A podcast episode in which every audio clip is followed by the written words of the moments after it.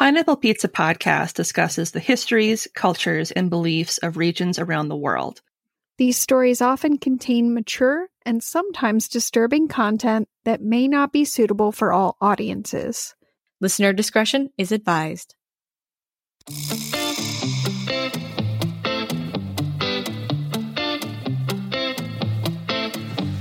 Welcome to Pineapple Pizza Podcast, where we serve up slices of mythology, cryptozoology, and urban legends. It's an interesting combination of flavors. Weird, but it works. I'm your hostess, Emily, and today I'm serving up another snack time treat from our friend Jules at the Riddle Me That podcast. Riddle Me That is a weekly true crime podcast hosted by true crime and mystery enthusiast Jules. She takes deep dives into the facts of unsolved cases, disappearances, and mysteries. New episodes are available every Sunday. If you love all things mysterious, you are going to love Riddle Me That. If you're craving a little something to tide you over until your next slice of pineapple pizza, then chow down on today's snack time special. Riddle Me That shares with us the mysterious tale of the missing Sodder children, with our very own Lindsay as a guest host. On Christmas Eve of 1945, George and Jenny Sodder and their nine children went to sleep to dream of the coming day's festivities, but the night would be plagued by strange occurrences. An unnerving phone call, a loud bang on the roof, an unlocked door, cut phone lines, and a fire that would ravage the home. In the chaos, five children went missing. What happened to them? Had they perished in the fire? Or was the fire simply a ruse to cover up a kidnapping?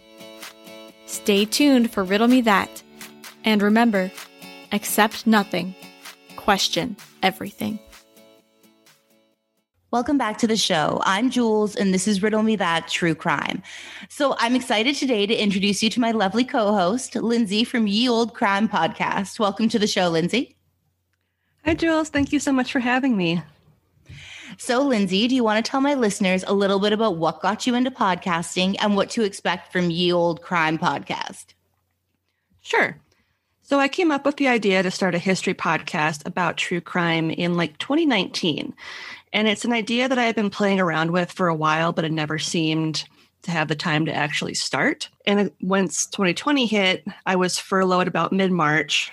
And I thought to myself, you know, this is the time when I should do it since I have the time now. So I convinced my sister Madison, who's my co host, to join me. And it kind of just flowed from there. So on my show, we cover a variety of cases that all take place pre 1900. So we cover things like the practice of putting animals on trial and poisoners and cannibals and witchcraft and asylums and things like that. So it's kind of a variety, a mixed bag of cases that took place pre 1900. Um, so basically, if there's something in history that had some sort of criminal aspect to it, we're probably going to talk about it on our show yeah, I really suggest you all go out and subscribe because it's, actually a really good show and it's quite funny too. And there's something about when cases are kind of and the stories are sort of so far removed and so far back in time. Like you and Madison have some fun with it and it's really enjoyable to listen to. Thank you. Yeah, I I definitely get what you mean about being more removed from it because I feel like you don't feel as bad making fun of things because no one's around to like get offended. so yeah there's you know nobody around anymore who's tied to it so you feel like you're and at the end of the day it's like you're never making fun of victims but you're yes. making fun of the absurdity that surrounds so many of the crimes and oftentimes the perpetrators. So I'll make that part clear. But there's plenty to laugh at in a lot of these stories that don't involve the actual murder or don't involve mm-hmm. actual death. So mm-hmm. just gonna say, yeah, for sure. We don't make fun of any of the victims of anything. It's just a lot of the criminals are hilariously inept at what they do. So facts. okay. So I need to know like what was the first true crime case that kind of stuck with you when you were younger that you just couldn't shake? So sticking with the history theme, uh, the case of Lizzie Borden was the one that really kind of struck me growing up. Um, and I'm sure everyone's really familiar with the case, but in case you're not, it's um, a woman who was famously accused of killing her parents with an axe, but she somehow got away with it. But even though she did, the stigma kind of followed her the rest of her life. And it's just one of those cases that it's just fascinating to me because it was never truly quote unquote solved. And for whatever reason, it just kind of really gripped my imagination. Yeah, I think it really is one of those cases. It explains a lot why this was the first one that gripped you for sure. Yeah. for one. Like, but secondly, I think it also is one of those ones where it really challenged kind of the status quo and the misogynistic kind of culture at the time where women were the inferior race, they were delicate. This idea that Lizzie could have, you know, hacked her stepmother and father to death was too much, I think, for the male brains at the time to take. Yeah, it was very much like there's no way this delicate woman who by all accounts was beautiful um, there's no way this delicate woman would have that kind of anger and malice towards her father and her stepmother to murder them in such a brutal fashion oh because so. pretty people who are rich don't kill people fact all right. So let me give you a brief synopsis of the case we're going to cover today. Just so you all know, this is an oldie, and that's the reason I chose Lindsay to jump on board and co host. So the year was 1945. The location was Fayetteville, West Virginia. It happened on Christmas Eve. The night was chilly and silent, as most children and parents had gone to bed, waiting for Santa Claus to visit them in the night. This family was no different. So at the home, there were nine children and two parents. A loud bang on the roof would be heard at 12:30 a.m. Christmas morning. Then sometime after, a fire broke out, engulfing the home by 1:45 a.m. The parents escaped the raging inferno, and four of the nine children were rescued from the blaze. The fire department was slow to respond, and the family helplessly watched as their house burned with their five children inside or so they thought. Upon later inspection, there was no trace of the missing five children. No bone fragments were found. This led many to believe that they were never burned in the fire and were instead kidnapped. This is a story of the missing Sodder children. Are you familiar with this case, Lindsay? I am. And this is actually another one of those cases that just sort of like grips your imagination and really makes you kind of question everything. And it's it has been a while since I've heard the full details of the case. So I'm really excited to dive into this one with you. Yeah, I'm excited to have you because it's so far back and it is like it's a wild ride. And at the end of the day, I really don't know what happened, but the details are just mind boggling. They are. They really are. All right, so let's go back to the beginning. So, George Sodder was Italian from Sardinia. He'd immigrated from Italy when he was 13 through Ellis Island during what was to be a huge wave of immigration into America. George arrived on American shores and was determined to build a life for himself. Basically, he wanted that American dream, and it was said that he wouldn't discuss why he left Italy. It was also said in sources that an older brother of George's immigrated with him, but would, for one reason or another, choose to return to Italy right away. See, and that's something that to me it seems a little strange. Like, why would you go to all the trouble to immigrate and then just choose right away to go back to Italy. Like I would imagine given the time frame that this took place, it would have been very difficult to go back to Italy. Yeah. Um, so so that part of it just immediately I was like why would you go back if you were in essence escaping what was going on at the time. So that's another one of those things where it's like, what was the deal with that? Yeah, it struck me as really odd too. It's not like you got to remember the time. This isn't like a guy just jumped on a plane. He was taking a boat. And these boats, yeah. like, how long did they take? Like months to go from Italy to America? Yeah. And, you know, even at that time, like, yeah, I could, I can't even imagine how difficult it would be to get back through customs to right. like go to a different country even if it's the country that you came from. Like it just seems like a lot of unnecessary work. But at the same time i mean like i we don't know what happened but it just that part of of it when i first you know heard that i was like wow why What's the story there? Like, did you like boat life so much? Like, you were basically on a boat for like two months, probably, and you just loved it so much. You like wave your brother goodbye once he hits the shores in America at Ellis Island. You're like, deuces,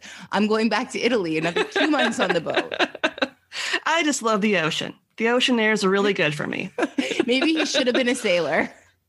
Maybe that's it. Maybe he was like, you know, I'm just going to give this uh, boat life a, a, a whirl and see how I feel yeah, we we solved that mystery. There you go. We solved it. You're welcome. So, George quickly found employment working on the railroads. It was said to be difficult work. Like, it was obviously really backbreaking, difficult labor. Like, this wasn't easy. George was carrying water and supplies to other workers. He would then go on to secure employment as a truck driver. George would eventually go on to start his own business hauling coal.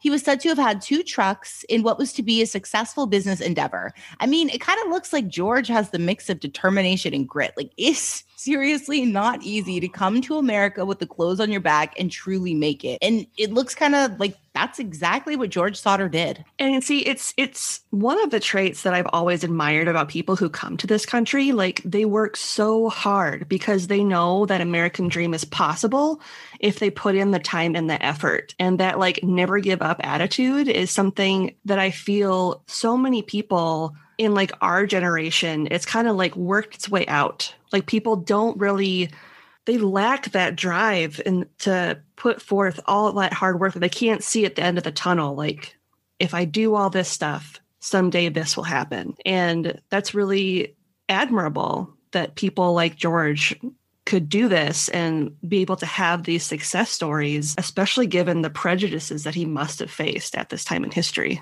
Yeah, that's exactly what sticks out to me is the fact that he was Italian, which, you know, to some of you listening might mean nothing. And, you know, if you don't know the history, there was an incredible amount of like racism towards people who were Italian. There was a lot of othering. So you've mm-hmm. got you know, there was with like Irish people at the time too. I mean, of course, it's to a lesser degree than, you know, what Black people and Hispanic people faced in America, but it is still its own thing. And there was a lot of racism and othering to do with Italians. So the fact that he was able to claw his way up to the top and find some kind of measure of success really speaks to, like you said, his fortitude and his drive.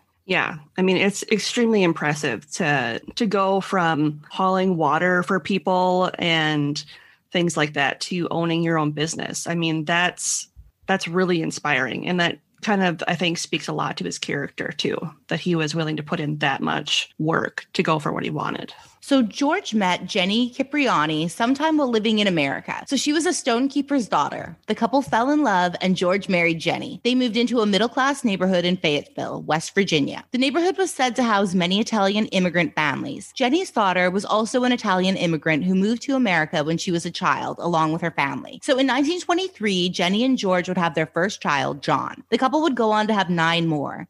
During this time, George was building up his business and seeing great success in the coal business. The family lived in a two story timber home that was reported to be roughly two miles from the center of Fayetteville. I mean, nine children. Can you seriously even imagine? See, and I have two kids that I can barely handle. Like the the thought of adding seven more to that is just insane to me. And uh, you know, again, this goes back to like kudos to them for putting in what probably would have been tons of time and effort to be able to just take care of their children, you know, but I can't I can't fathom having nine kids under the roof, under one roof. I'd I'd probably go insane.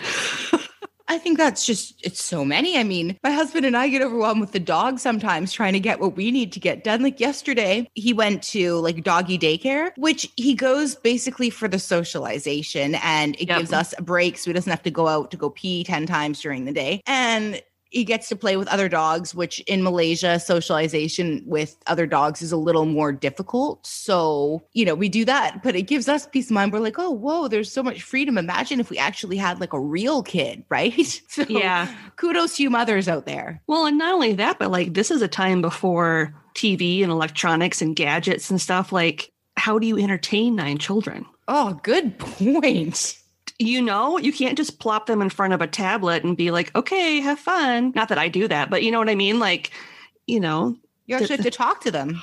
You have to talk to them or encourage them to play games with one another or something. Or, yeah, I can't, I can't imagine yeah, I guess Jenny would have had to have been pretty creative finding things to do. I mean, hopefully they liked school and, you know, what do kids do? I guess build blanket forts and put on plays. I don't know, play with train sets. Yeah. And yeah, I think reading would have been a big thing. trying to think what would have been big games that they would have played at the time. I suppose playing with like jacks and um, they might have had like little army men and things like that. Or I have no idea.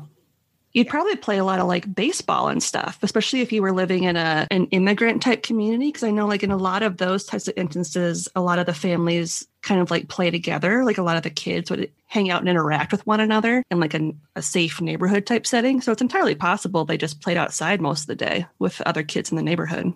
That's true. Like when I was a little kid, my dad used to boot me out of bed by, if it was the weekend, by 8 a.m. And he'd be like, go ride your bike, go play outside. I was very limited with how much TV I was allowed to watch. And I definitely did begrudge him for it at times because I just wanted to sleep in. But yep. he'd be like, nope, go ride your bike, go outside, get some fresh air, go play with other kids. Yep. And that's how it is it was when I was growing up too. You know, you go outside, you ride your bike, you find some friends in the neighborhood and get into some mischief and hope that no one gets hurt. And then you go home when the lights come on. Yeah. I think maybe it was even more so like that back then. Exactly. So it kind of goes without saying that George had clawed his way up and he'd fought really, really hard for his piece of the American pie. So at the time, as we said, it just it wasn't easy for Italian immigrants. Immigrants did in some places face discrimination and prejudice. Keep in mind that when the story takes place, it is on the heels of the fall of Mussolini. So many Americans viewed all Italians with the same lens. That isn't to say that they didn't view them with that lens prior to this. Let me just make that. Clear. Yep. So it was a great achievement that George was able to accomplish what he did. So, like, not only did he build a large family and a home and a successful business, he couldn't have done it without Jenny, who was by his side every step of the way. I mean, I'm pretty impressed with this family right from the jump. It seems like they've got a lot of love and seriously nine kids worth of love. Yeah. And and I would totally agree. I mean, like, as I said, I feel like this is something where he really worked hard to earn what at the time would have been considered, you know, like middle class status to be able to provide for his large family. And I would also imagine that he probably put himself under a lot of pressure to make sure that it didn't fail, given the, you know, the climate of the time with people having such prejudice against Italian Americans and, you know, just wanting to prove like, you know, I'm just as good as anyone that was born here. Like my business is just as great as anybody else's. So and it makes sense having basically like a sports team full of children too, because if you if you're building this business, you want to hand it off to somebody, but you also want the help with the business. So what better than to be able to know, okay, not only do I have help, but when I move on, I'm passing something meaningful on to my children. Exactly. Because that's that's very much something that I know was a, a really big deal with um, bigger families at that time, you know, setting up a basis and then being able to pass whatever the business was down to the next generation and the next generation. Like that's a really big thing. So, yeah, it makes perfect sense that he would want to make sure that he had a lot of kids who could very easily run the business whenever he decided to retire. So George didn't let prejudices stop him. Like he managed to elevate himself from humble beginnings to find prosperity for his family. So the family was said to be really well respected in the neighborhood. Though it was also reported in sources that their opinions were strong, especially on Mussolini, that they were not afraid to share them either. And that's what neighbors love angry political banter. Oh, of course. It's the best. it's, it's absolutely the best. yeah, like that's what everybody wants. Like, I'm going to share my political opinions with you. You've just got no choice. You've got to sit there and listen. Yep. Yeah. I just picture like standing around opposite sides of the fence and just spouting off about politics. yeah. And so obviously this rubbed some people the wrong way. So there were a lot of Mussolini supporters that remained, and it was said that George's opinions were unwelcome by many in the neighborhood. That mattered little to George, as he shared his opinions freely, and he was unbothered that others didn't agree. This was America, and he was entitled to share his opinion. He was protected by free speech. I mean, I can see that, but I can also see how that viewpoint would cause a lot of strife with his neighbors. I mean, as we as we know, a lot it wasn't uncommon for immigrants from countries like Germany and Italy to live close to each other to kind of create that sense of community and normalcy that they would have had in their home country. And so it doesn't surprise me that a lot of the political leanings and things like that had transitioned over from Italy. Like they had all kind of like kept with what they had believed in the old country and that kind of thing and come over with them. And so I definitely could see how his opposition to Mussolini would ruffle a few feathers. Yeah, he's a bit of a contrarian, right? Like like you said, they are for the most part coming over and they still are in support of Mussolini. And then you got this contentious atmosphere because I just pictured George Sodder being like shaking his fist, Mussolini, you know, yeah. being like, it's like almost like talking about politics. You need a level of consent because when you start forcing it down people's throats, it does create a really tense atmosphere. It does. It it gets to the point where it's like people almost want to avoid t- talking to you entirely. Like I just picture like him going outside and the other neighbors are like, "Up, oh, there's George," and then they like go back inside the house because they don't want to have to talk about it. You know what I mean? Like, oh, totally. And I feel like people should be able to share their opinions on politics all they want, but in their neighborhood, it almost should require a little bit of consent if you're trying to keep the peace. Because if you've got completely contrary political beliefs, what do you do do you do you argue nonstop or do you just try to accept that that other person believes something different from you and just shut up and both go about your day and you know you, are you really going to change their opinion you know keep I would just think within the neighborhood, when it comes to your neighbors, probably best to just keep that to yourself. Yeah, it's like the whole like agree to disagree thing. Like just keep that aspect of your belief structure and that aspect of your relationship on the back burner. No one needs to talk about that. Let's talk about something else. So let me use one of your American states as an example to illustrate this point. So let's go down south to Alabama. So I kind of imagine George Sodder's situation being akin to being like the one Trump supporter in Greene County, Alabama, where 85% voted for Biden. Or on the other side, a Biden supporter in a neighborhood in Winston County, Alabama, where 90% voted for Trump. Like opposing political views shared with neighbors, as we just mentioned, just maybe shouldn't be done. I think it's one thing to have your beliefs and to share them with friends and to share them in a wider sense through social media or through protests. But I think when it comes to like just wanting to hang your hat at home, not having the drama is probably the best scenario.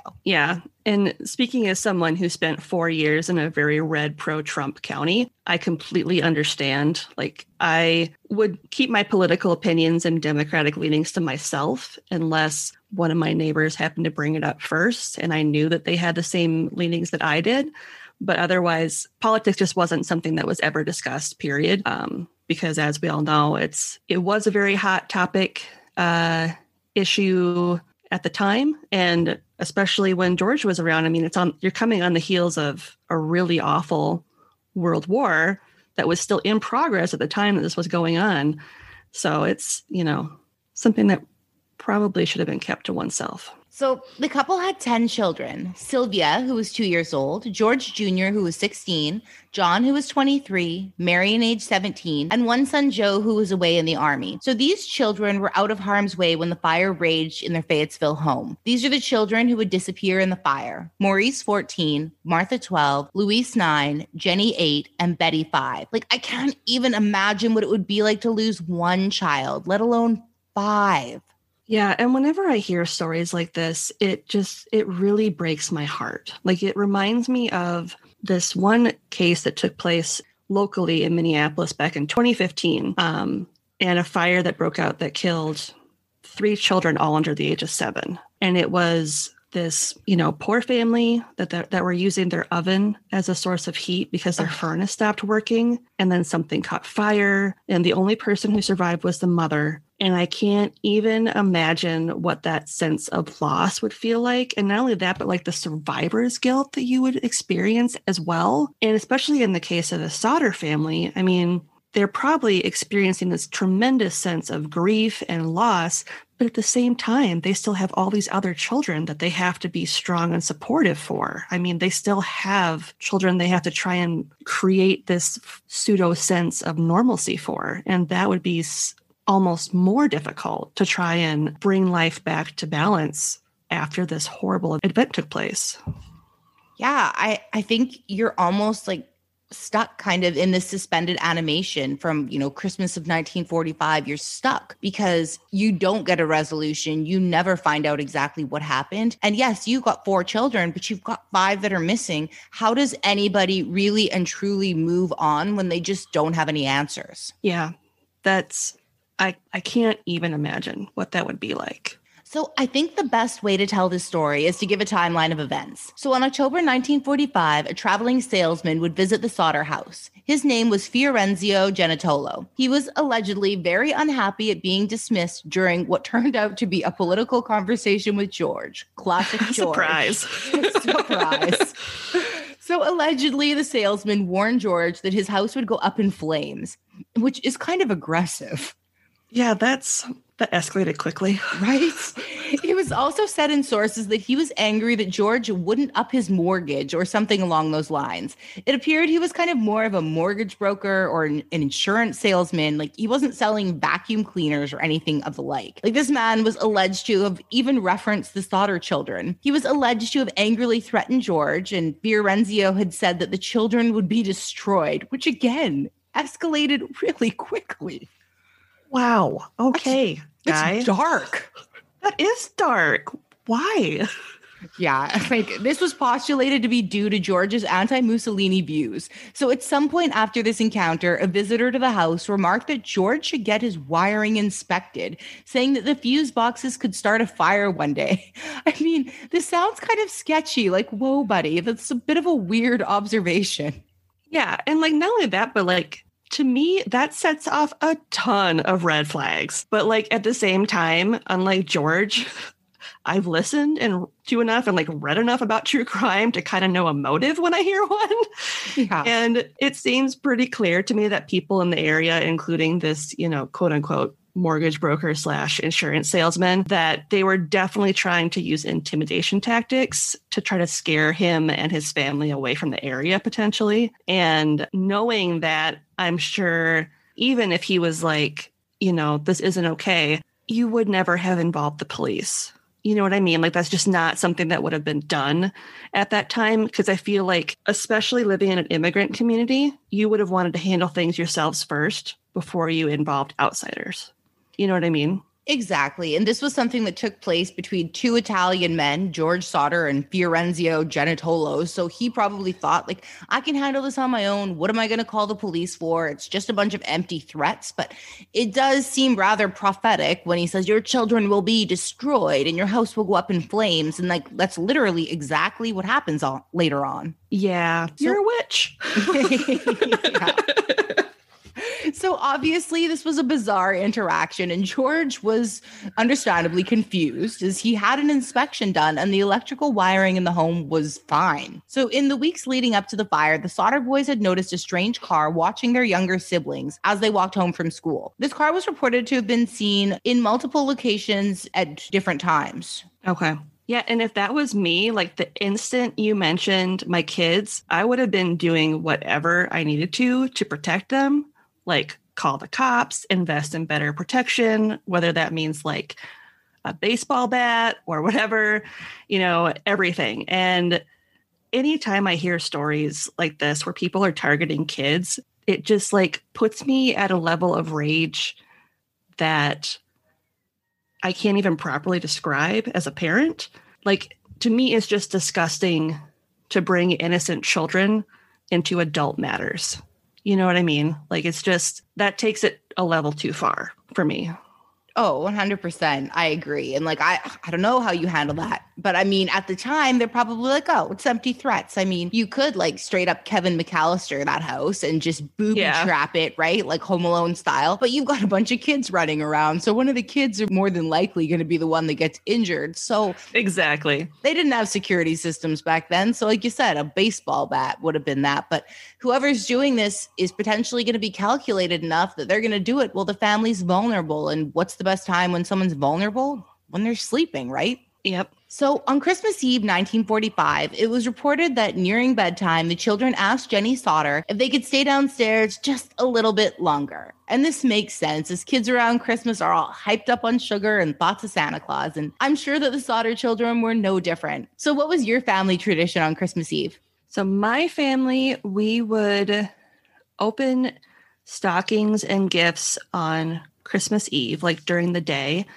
And then we would leave out cookies and milk for Santa while we went out to look at Christmas lights.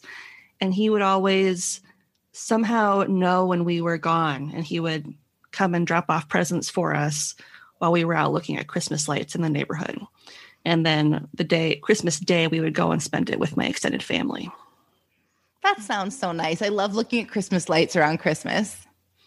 Yeah. And it was just kind of, I mean, we grew up in a really small town. So it was just kind of nice because we would, you know, drive out into the country where some of the people had like the more elaborate lit up displays because there wasn't like street lights and stuff out there. And so it was just kind of fun. We'd be gone for like, you know, 20, 30 minutes just driving around looking at lights. It was kind of cool. That sounds fun. Like I remember attempting to pull an all-nighter, like hoping to catch a glimpse of Santa Claus. But without fail, every time I'd fall asleep. And then what would I find? An empty plate of cookies and presents under the tree. And the Sodder children were not as fortunate. They reportedly wanted to stay up late. Perhaps some of the younger children wanted to catch a glimpse of Santa coming down the chimney. Perhaps Rudolph was on the roof and that was a draw for the young children. It's difficult to say for sure, but it's easy to speculate. Yeah, like what do you do with your kids? So my kids will set out milk and cookies for Santa, but then we'll also put out um, a plate or a bowl full of carrots for the reindeer. Cute. And they always tend to get up at like four in the morning to find the milk and cookies gone and most of the carrots eaten and also getting exactly what they asked for underneath their stockings on the fireplace. That sounds so nice. Honestly, that sounds so cute. who gets who has to eat all the carrots like a big bowl of carrots you're like oh everyone's got a sore stomach till the next day from eating so many carrots well it's funny because i i live in a very wooded area so mm-hmm. what i i typically end up doing is i'll like grab a handful of them and like chuck them in the backyard for the deer that we have. Oh, smart. And then my dog also loves eating carrots. So then I'll let her out one last time before we go to bed and after the children are asleep, and she'll just like eat a bunch of carrots and then come back inside. Oh my gosh. Winston loves carrots too. He loves sweet potatoes, carrots, all the orange stuff. Yep. Yeah. She loves a good carrot. So, Christmas is obviously an exciting time for children, and it can be difficult to go to sleep at a regularly scheduled time. So, Jenny relented. She said yes, the children were permitted to stay up later than usual. But Jenny had one condition the children had to turn out the lights when they were ready to go to bed. The doors had to be locked and the curtains had to be closed. This is pretty basic stuff. And I mean, I'm sure Jenny checked the doors and curtains before she went upstairs to bed. I speculate that if the children were looking out the window, hoping to see Santa Claus on his sleigh, then this reason would perhaps have the children leaving their curtains open. Jenny wanted to make sure that if the kids were peeking through the curtains, that they closed them when they went to sleep. So she obviously didn't want any strangers peering into their home while they lay asleep in their beds. Like, this is safety 101. Jenny Sodder was smart and she just wasn't taking any chances. I mean, given the threats that they've been getting, I would have been doing the exact same thing. I mean, even right now, we tend to keep the curtains drawn and the lights out whenever possible because there's honestly nothing creepier than the feeling that you're being watched and not being able to see who's outside. And just knowing that you've taken every precaution to lock up the house and like keep the world at bay is a small comfort especially in times when you don't have like alarm systems and things like that, security systems yeah, it is a really terrifying feeling like that you're being watched. And especially like you said, like you're out somewhere where it's, you know, kind of rural, right? So mm-hmm. that feeling of being watched, it could be an animal in your yard, it could be whatever, but you almost can feel those eyes on you. So it is really creepy. And you want to make sure everything's secured because there's nothing worse than feeling like eyes are staring at you through a window at night when you can't see what's out there. Yeah, no thanks. No, thank you. Hard pass. Hard pass. So around midnight, early Christmas morning, Jenny answers the phone. So it's strange to be receiving calls this late at the Sodder home. She picks up the receiver and it's a man. He asks for a man's name. So Jenny's obviously confused because she doesn't know who this man is. It must be a wrong number, she thinks to herself as she informs the caller that the man he's asking for, he doesn't live there. So before Jenny can hang up the phone, she hears what sounds like a party in the background. And like this makes total sense to me as it is Christmas Eve going into Christmas Day. Jenny hears a woman laughing in the background and what appears to be people clinking glasses or plates. So the woman's laugh was unsettling to Jenny for some reason. The man then hangs up and Jenny is left confused by this exchange. So it is possible that the woman was sounding slightly off kilter and strange due to like one too many eggnogs. It's really difficult to say, but regardless, this phone conversation would stand out as a red flag in the minds of the Sodders in the years to follow.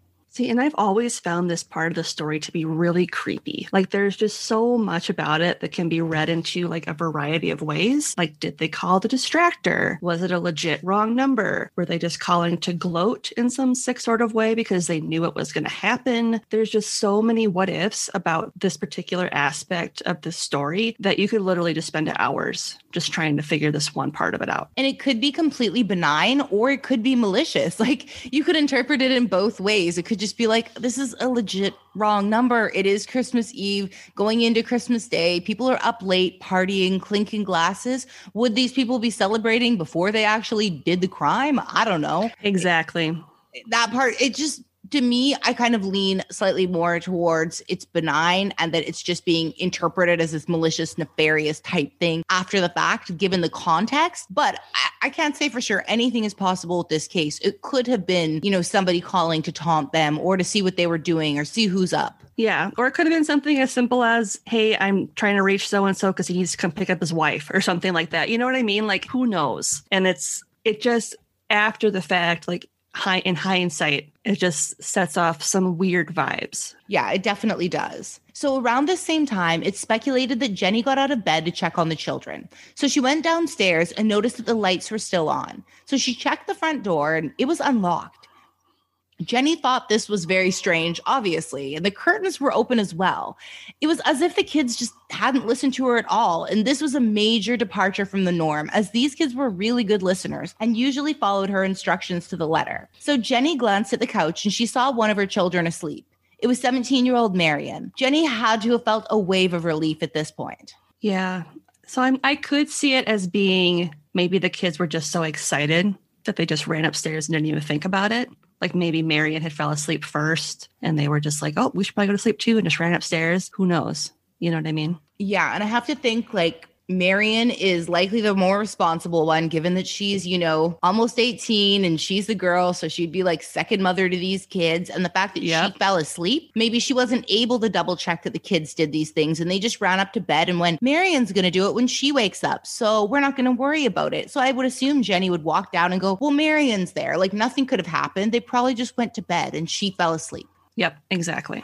So like it would be logical, obviously, to then assume the rest of children were safe in bed. And this is the part that we may never know for sure. We will never know if at this point the children were in their beds or if they'd been kidnapped and whisked away to parts unknown. It's possible that it happened quickly and quietly, that Marion simply slept through it. Or perhaps she was in another room and the children were taken quickly. Maybe Marion would have assumed that they went to bed. Well, and it's like you say, like was this a crime of opportunity? Like if they'd been up and kept the lights on and they were already potentially being monitored from the cars that were following them around and in the neighborhood, is it possible that people were waiting outside for when they fell asleep? I mean, again, the idea that people would be so malicious as to break into someone's home on Christmas Eve to take their children out of some sort of grudge because they have different political views than you is just it just doesn't make a lot of sense. It really doesn't. I mean, I guess if you're going to pick a day, there's two sides of it. Families are very together and often like very united around Christmas. So, on one hand, it's a really kind of bad time to try to kidnap children. But on the other hand, it is a day where parents might go to sleep and kids might stay up later or they might sneak up. So, I don't really know one way or the other, but either way, it does seem strange. Marion's asleep on the couch. Like, would are we to believe that like these kids didn't make any sound and somehow these kidnappers snatched five children from under her nose without her noticing? Exactly. That's that's the thing that just doesn't just doesn't add up for me. Yeah, me neither. So Marion just obviously laid down on the couch and fell asleep. Of course, this is kind of speculation, but the only thing we know for sure is the lights were on. The door was unlocked. Marion was asleep in the couch and the other kids were not present. So at this time, Jenny secured the house. She locked the door, closed the curtains, and turned off the lights. She went back to bed with her husband, George, and her daughter, Sylvia, who was two years old at the time. Jenny tried her hardest to go back to sleep, but she was rudely awakened to a loud noise. Something heavy hits the roof and rolls down. So this night just kept getting stranger and stranger. The loud noise was later hypothesized to be a napalm like substance. There was something resembling this found in what remained after the fire. So some sources saying young Sylvia found it months later when playing in the snow, though accounts do differ on this. See, and it's at this point that I'd be up and wandering around the house to check on everything. But at the same time, I can't point a finger of blame on Jenny because, you know, she was tired. She assumed her children had listened to her and just gone to bed. Because for all she knew, Marion, like I said, was the last one to fall asleep. And the rest of the kids had just forgotten to take care of stuff because they were running upstairs in a mad dash to try to like fall asleep before Santa came. Girl's tired. She's got nine kids. I don't blame yeah. her. She thinks Marion's got this. She's 17. I would imagine she would be very responsible, right? Like their yeah. oldest, their oldest son is 23. I think he might be the one that's away. I can't really remember. Yeah. He might be the one that's away in the military. And then I think the next age is 16. So that makes Marion the oldest, and she's a girl. Therefore, I think she probably was likely acting like that second mother to these kids for sure. Like I can totally see her being, you know, the second mother, and I'm sure Jenny relied on her a lot to keep the younger kids in, in you know, well in hand. So yeah, I'm sure she was just like, you know, Marion probably had this there's nothing to worry about. I'm just going to go to bed. Yeah. And whatever it was that hit the roof, it seemed to be kind of some sort of incendiary device because the house was quickly engulfed in flames. George and Jenny Sodder made it out of the house. They had young Sylvia, age two, George Jr., age 16, John, 23, and Marion, age 17, following closely behind them. Okay. So the John, who's 23 and the oldest of all of them, he was already in bed, but still, he's a boy at 23. I still don't think he's going to take on quite the parental role that a 17 year old old girl would. It's just something at the time where it was much more a female kind of designation, right? Yeah. Well, and given like the age of the the younger kids, I can't see a 23 year old guy wanting to hang out with a bunch of his like younger siblings like that. You know what I mean? No. Like that just definitely seemed like something that he would have left to his younger sister. Like, you got this, Marion. I'm, I'm going to bed. yeah, totally. So the family stood on the front lawn helpless. They watched, they waited, they screamed, and they yelled. The family expected to see the other children at the windows, like peeking through and asking for help. It was reported that the missing children slept in the attic. George and Jenny assumed their screams would have roused them, that it only seemed logical that they would appear in the windows screaming for help. But this never happened. And it does seem illogical that not even one of the five children would even make it to a window to yell for help. But still, like the family waited. The fire raged on and they saw no evidence of life in the house, only flames remained.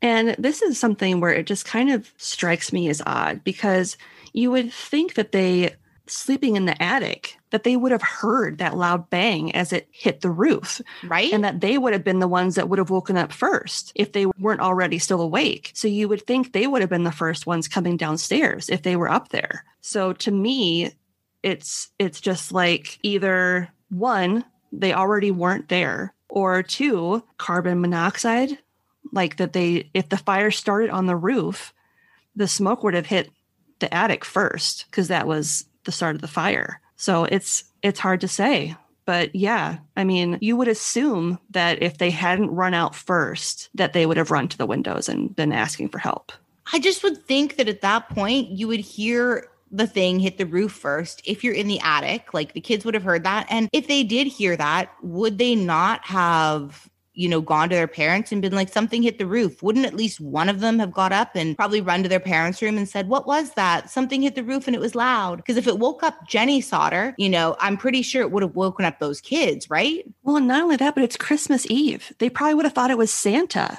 So yeah. wouldn't they have gotten up and run to their parents and been like, Santa's on the roof and been like freaking out about it?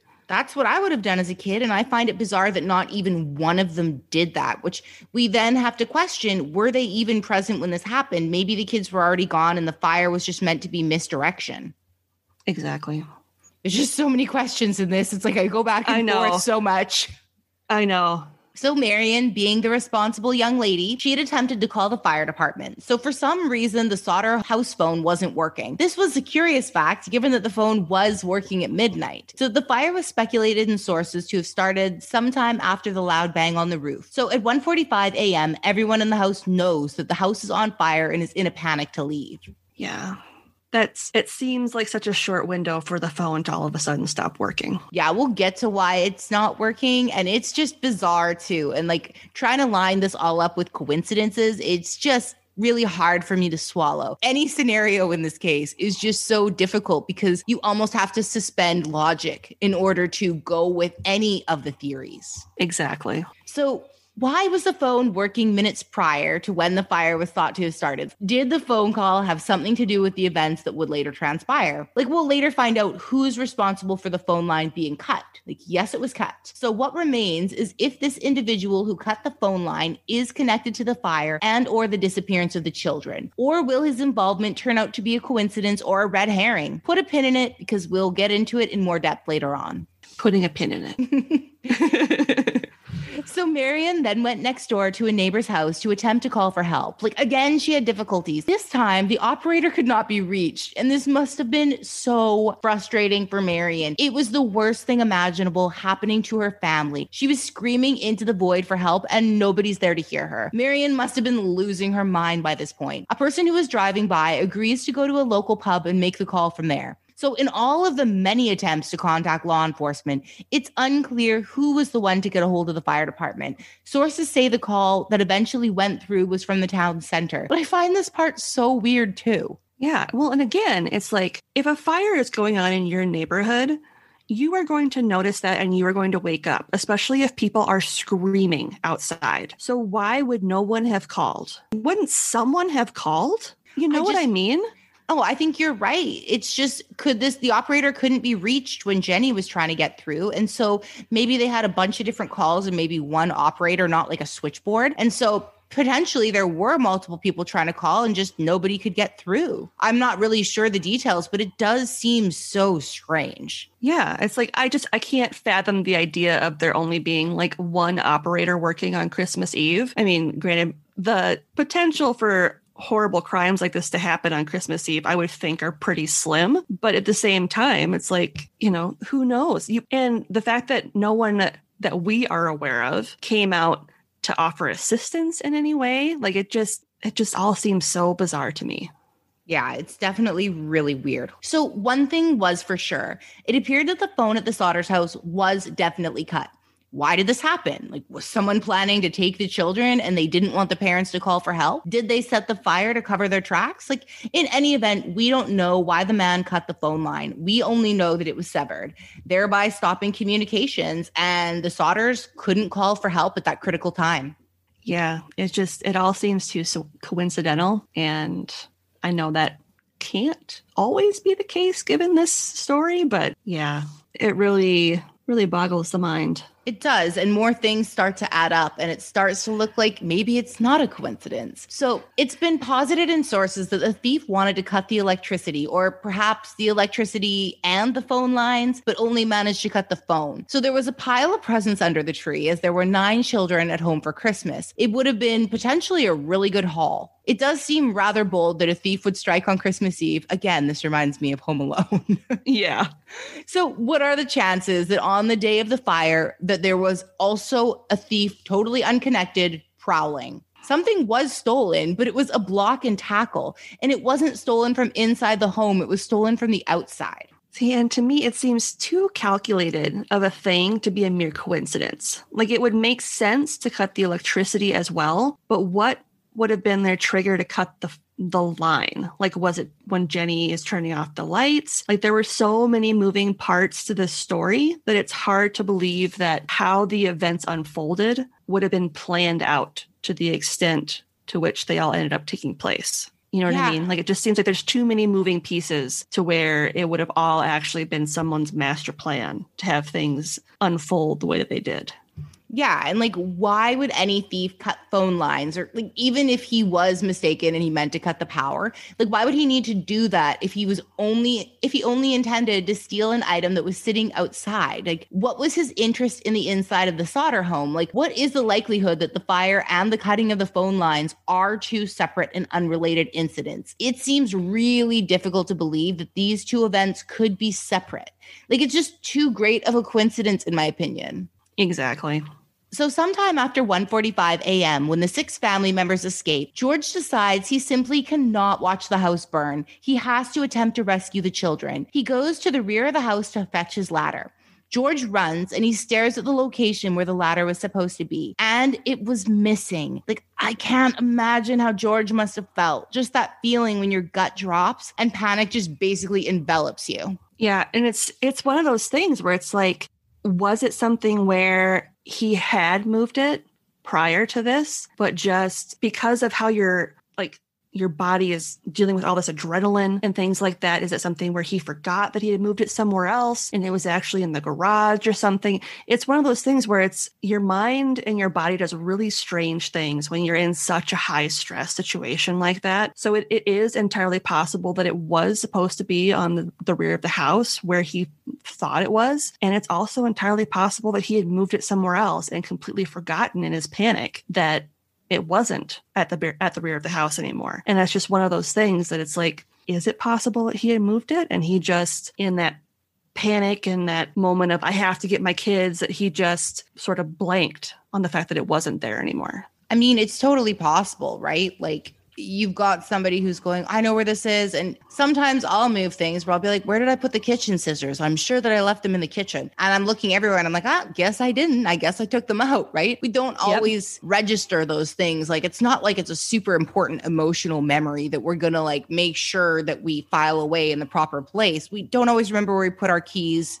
That's another thing. You know what I mean? So maybe he mm-hmm. did put the ladder elsewhere. Yeah. In any event, like George is obviously in a panic and he then runs back to his family and he decides to attempt to scale the burning house. But clearly, this is an impossible feat and he's unable to achieve his objective. But still, the windows remain empty. There are no tiny palms pressed up against the windows and there are no tortured screams. There's no sound of children. So, in the cold, early hours of Christmas morning, the sound of the fire burning is all that could be heard. Inside the house, there was an eerie silence. And where were the children? Yeah, that's just, I can't imagine. And the family screamed at the top of their lungs, trying to wake the five children, and they got no response. So George racked his brain like, how was he going to get to his kids? And then a light bulb went off. He would use one of his giant dump trucks and get his kids to safety. He could simply drive the truck up to the house, and then the kids would have something to jump onto. So George and his sons then went to retrieve the trucks. The trucks, as it appeared, wouldn't start. It was cold that night in Fayetteville, and the trucks had been working several hours earlier, but this left many to wonder if the men flooded the engines or had the trucks been tampered with, perhaps by the same person who'd taken the ladder. See, and again, this whole thing is just insane to me because if I heard people screaming outside, I'd be running out to see if I could help. And then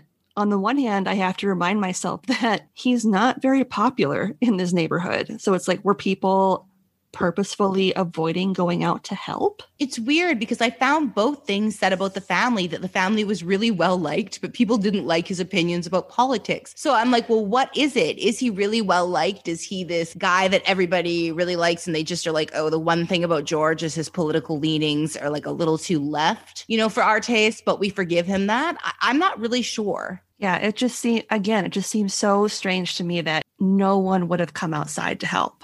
Like, yeah, no sources yeah. did I read that like the neighbors started flooding out to, you know, join the Sodder family and see what was happening. I mean, they may have, but it certainly isn't painted that way in the sources. So it does seem a little bit strange because they had to have been screaming and people had to have noticed a raging inferno burning their neighbor's house to the ground. Exactly. So it was reported at the time that Christmas Eve and Christmas Day, 1945, that the weather was freezing cold. All outside sources of water were frozen over. So that's really something to consider when, you know, kind of asking yourself if the trucks were tampered with. Because it's possible, but it also seems just as likely that it was too cold to start. Yeah, especially if, you know, being dump trucks, they would have been outside.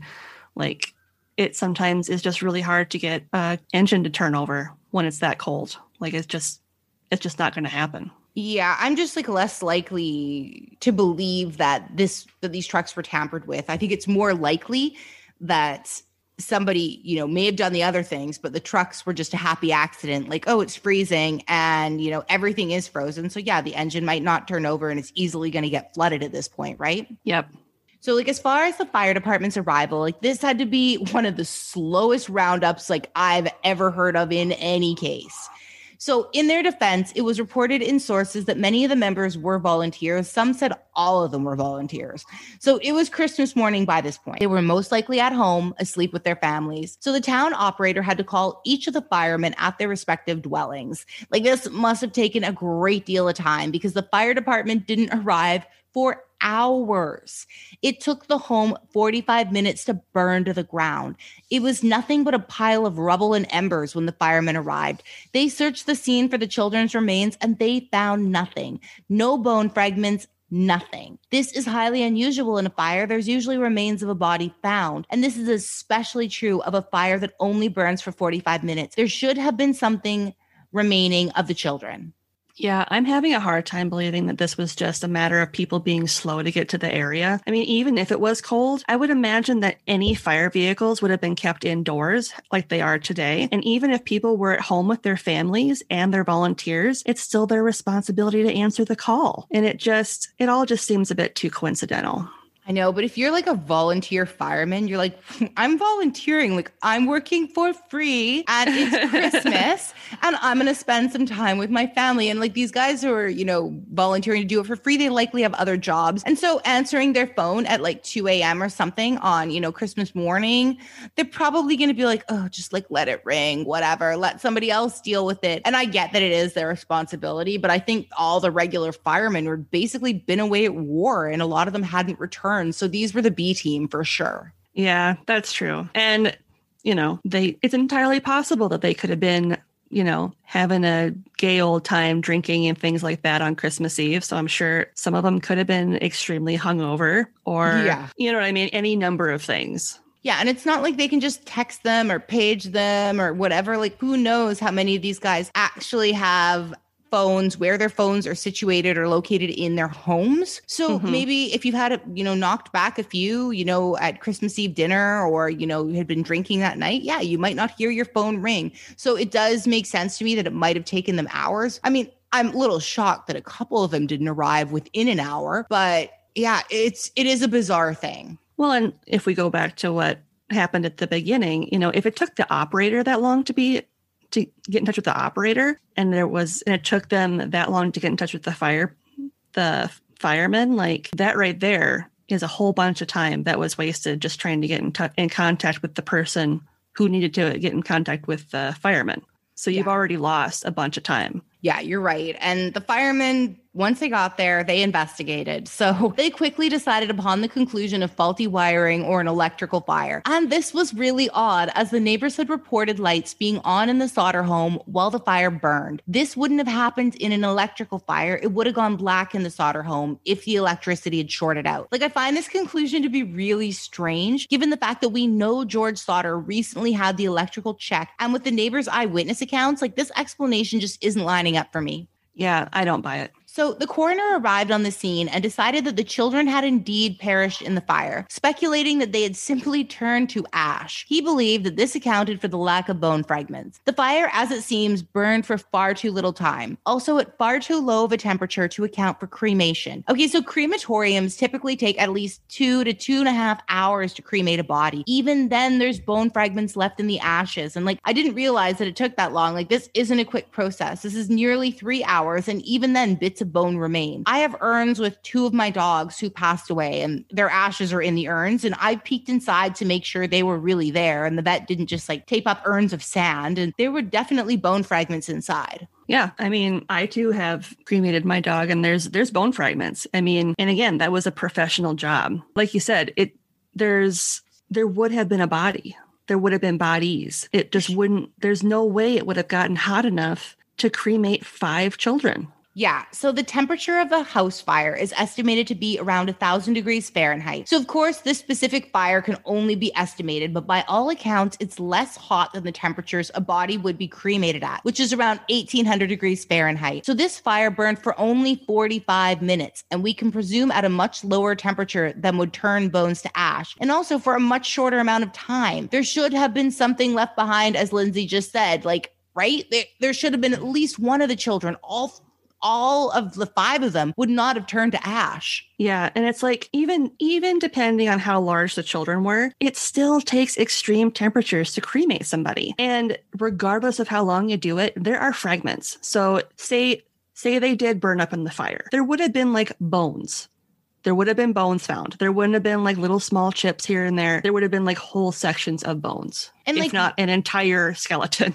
And we're also we're also saying and like assuming under like the presupposition that this investigation was really thorough or that they knew what to look for, there could have been just this huge amount of ineptitude that they might not have known what to look for. Like these were volunteer firefighters. I don't know how many dead bodies or burned bodies that they'd actually seen. Maybe they just didn't know how to investigate for this. And it could be an explanation, but I still have a hard time believing that somebody wouldn't have walked through and seen something from one of the bodies. Yeah, yeah, if there if there were bodies in that wreckage, you would have known you would have been able to recognize it. Like bones are pretty easy to spot amidst, you know, melted appliances and, you know, burnt couches and things like that. I would I would think part of a human skeleton would stand out a lot more than your average run of the mill wreckage. Agreed.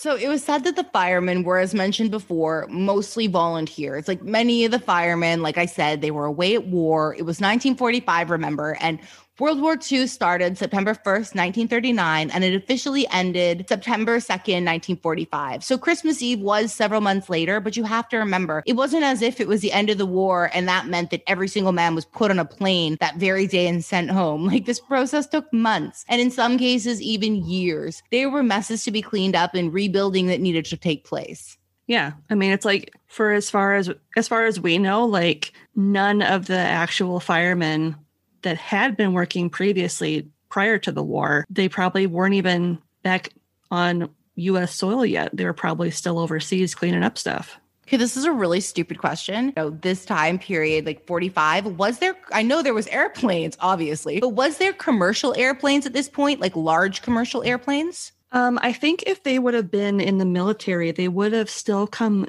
over on military transport. I don't think there were I don't think there were commercial airplanes at this point in time. I think it was just the military grade ones. Yeah, that's kind of what I was thinking too, but I was a little unsure about the aviation history here. So yeah, I don't think there was commercial airlines at that point in time. So, as far as we know from what is available in sources, the fire department wasn't functioning at full capacity at this point. So, it's up for debate how thorough the walkthrough of the property was. Like, were these volunteer firemen, like we just said, were they were they really capable of finding bone fragments? Did they even know what to look for? Were they trained in examining a house fire with fatalities? You know, the answer is unfortunately, they probably were not. I mean, again, unless we look into the very history of house fires, you know, in Fayetteville at the time during this exact time period. And again, I don't even know what the record keeping was like at this time, so I doubt we'll find accurate information. I still have a hard time believing that these volunteer firefighters are searching scenes for dead bodies. But like you said, human bones should stick out. You got a femur or something, you've got a hip bone. These are some large bones. They, mm-hmm. They're not going to be turning completely to ash. Like I get like if you get a finger bone, a phalange, like that might turn to ash, but a femur, I don't, I'm yeah. not buying it. Not in 45 minutes. Well, and you would think that as soon as they got on the scene and they heard that there were five children missing and potentially lost in the fire. That as soon as they heard that there were potential fatalities, that they would have immediately called the police and some sort of medical personnel to show up, like some sort of ambulance or something. Um, even if they were volunteer firefighters, because I guarantee you they probably did not have any sort of like medical training as volunteer firefighters to kind of know what necessarily to look for when they were searching through the rubble because I'm sure they're not expecting to find a bunch of dead bodies when they go to a fire. But again, you would think that at the very least, as soon as they heard, oh, there are five children missing and potentially lost in this house fire, that they would have been like, okay, we need to we need to call an ambulance or something. Yeah, you're right. Once they knew that five children were missing, they should have done a very thorough search. Like even if they aren't they aren't used to finding, you know, dead bodies, you know, after fatalities after a fire, I would think that they would do an exhaustive search of this property looking for any trace to give these parents closure. Because yeah, they might just be volunteer firefighters, but I mean, yeah, they might not be trained in looking for this specific thing, but I can imagine if the bodies were there, it would have been that difficult to spot a piece of one of the children.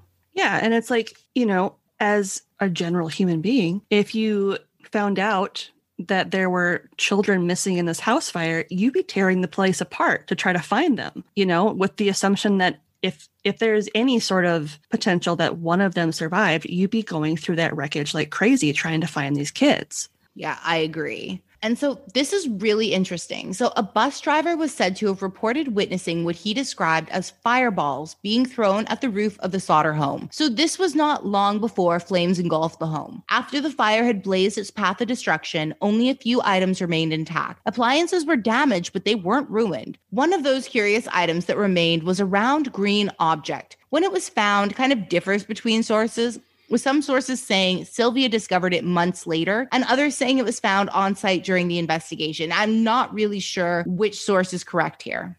That's so random. I'm curious to know what that little green thing actually looked like. Yeah, I like picture it in my head as like that, you know, like pineapple looking thing. Yeah. I could be totally wrong. Some sources say it was a form of like a napalm like bomb. So at least that's what George Sodder believed it to be. Like, is this the likely object that was thrown onto the Sodder roof at 12:30 a.m., making a loud thud?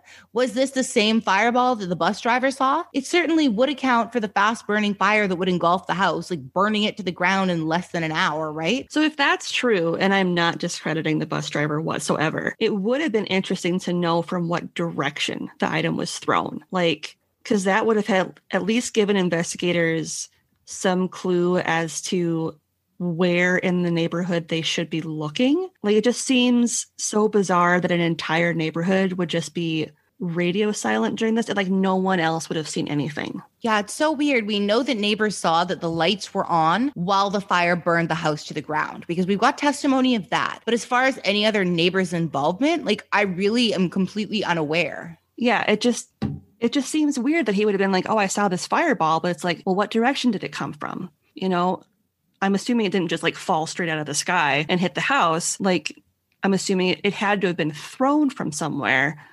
So it would have been interesting to know, like, was it thrown from behind the house? Was it thrown from next door? You know, just to kind of give investigators some indication of where they should be in like looking as far as a suspect and things like that. And like we don't know his full testimony, so it's possible that he might have told investigators this and that information has just either been lost to time or it's not available.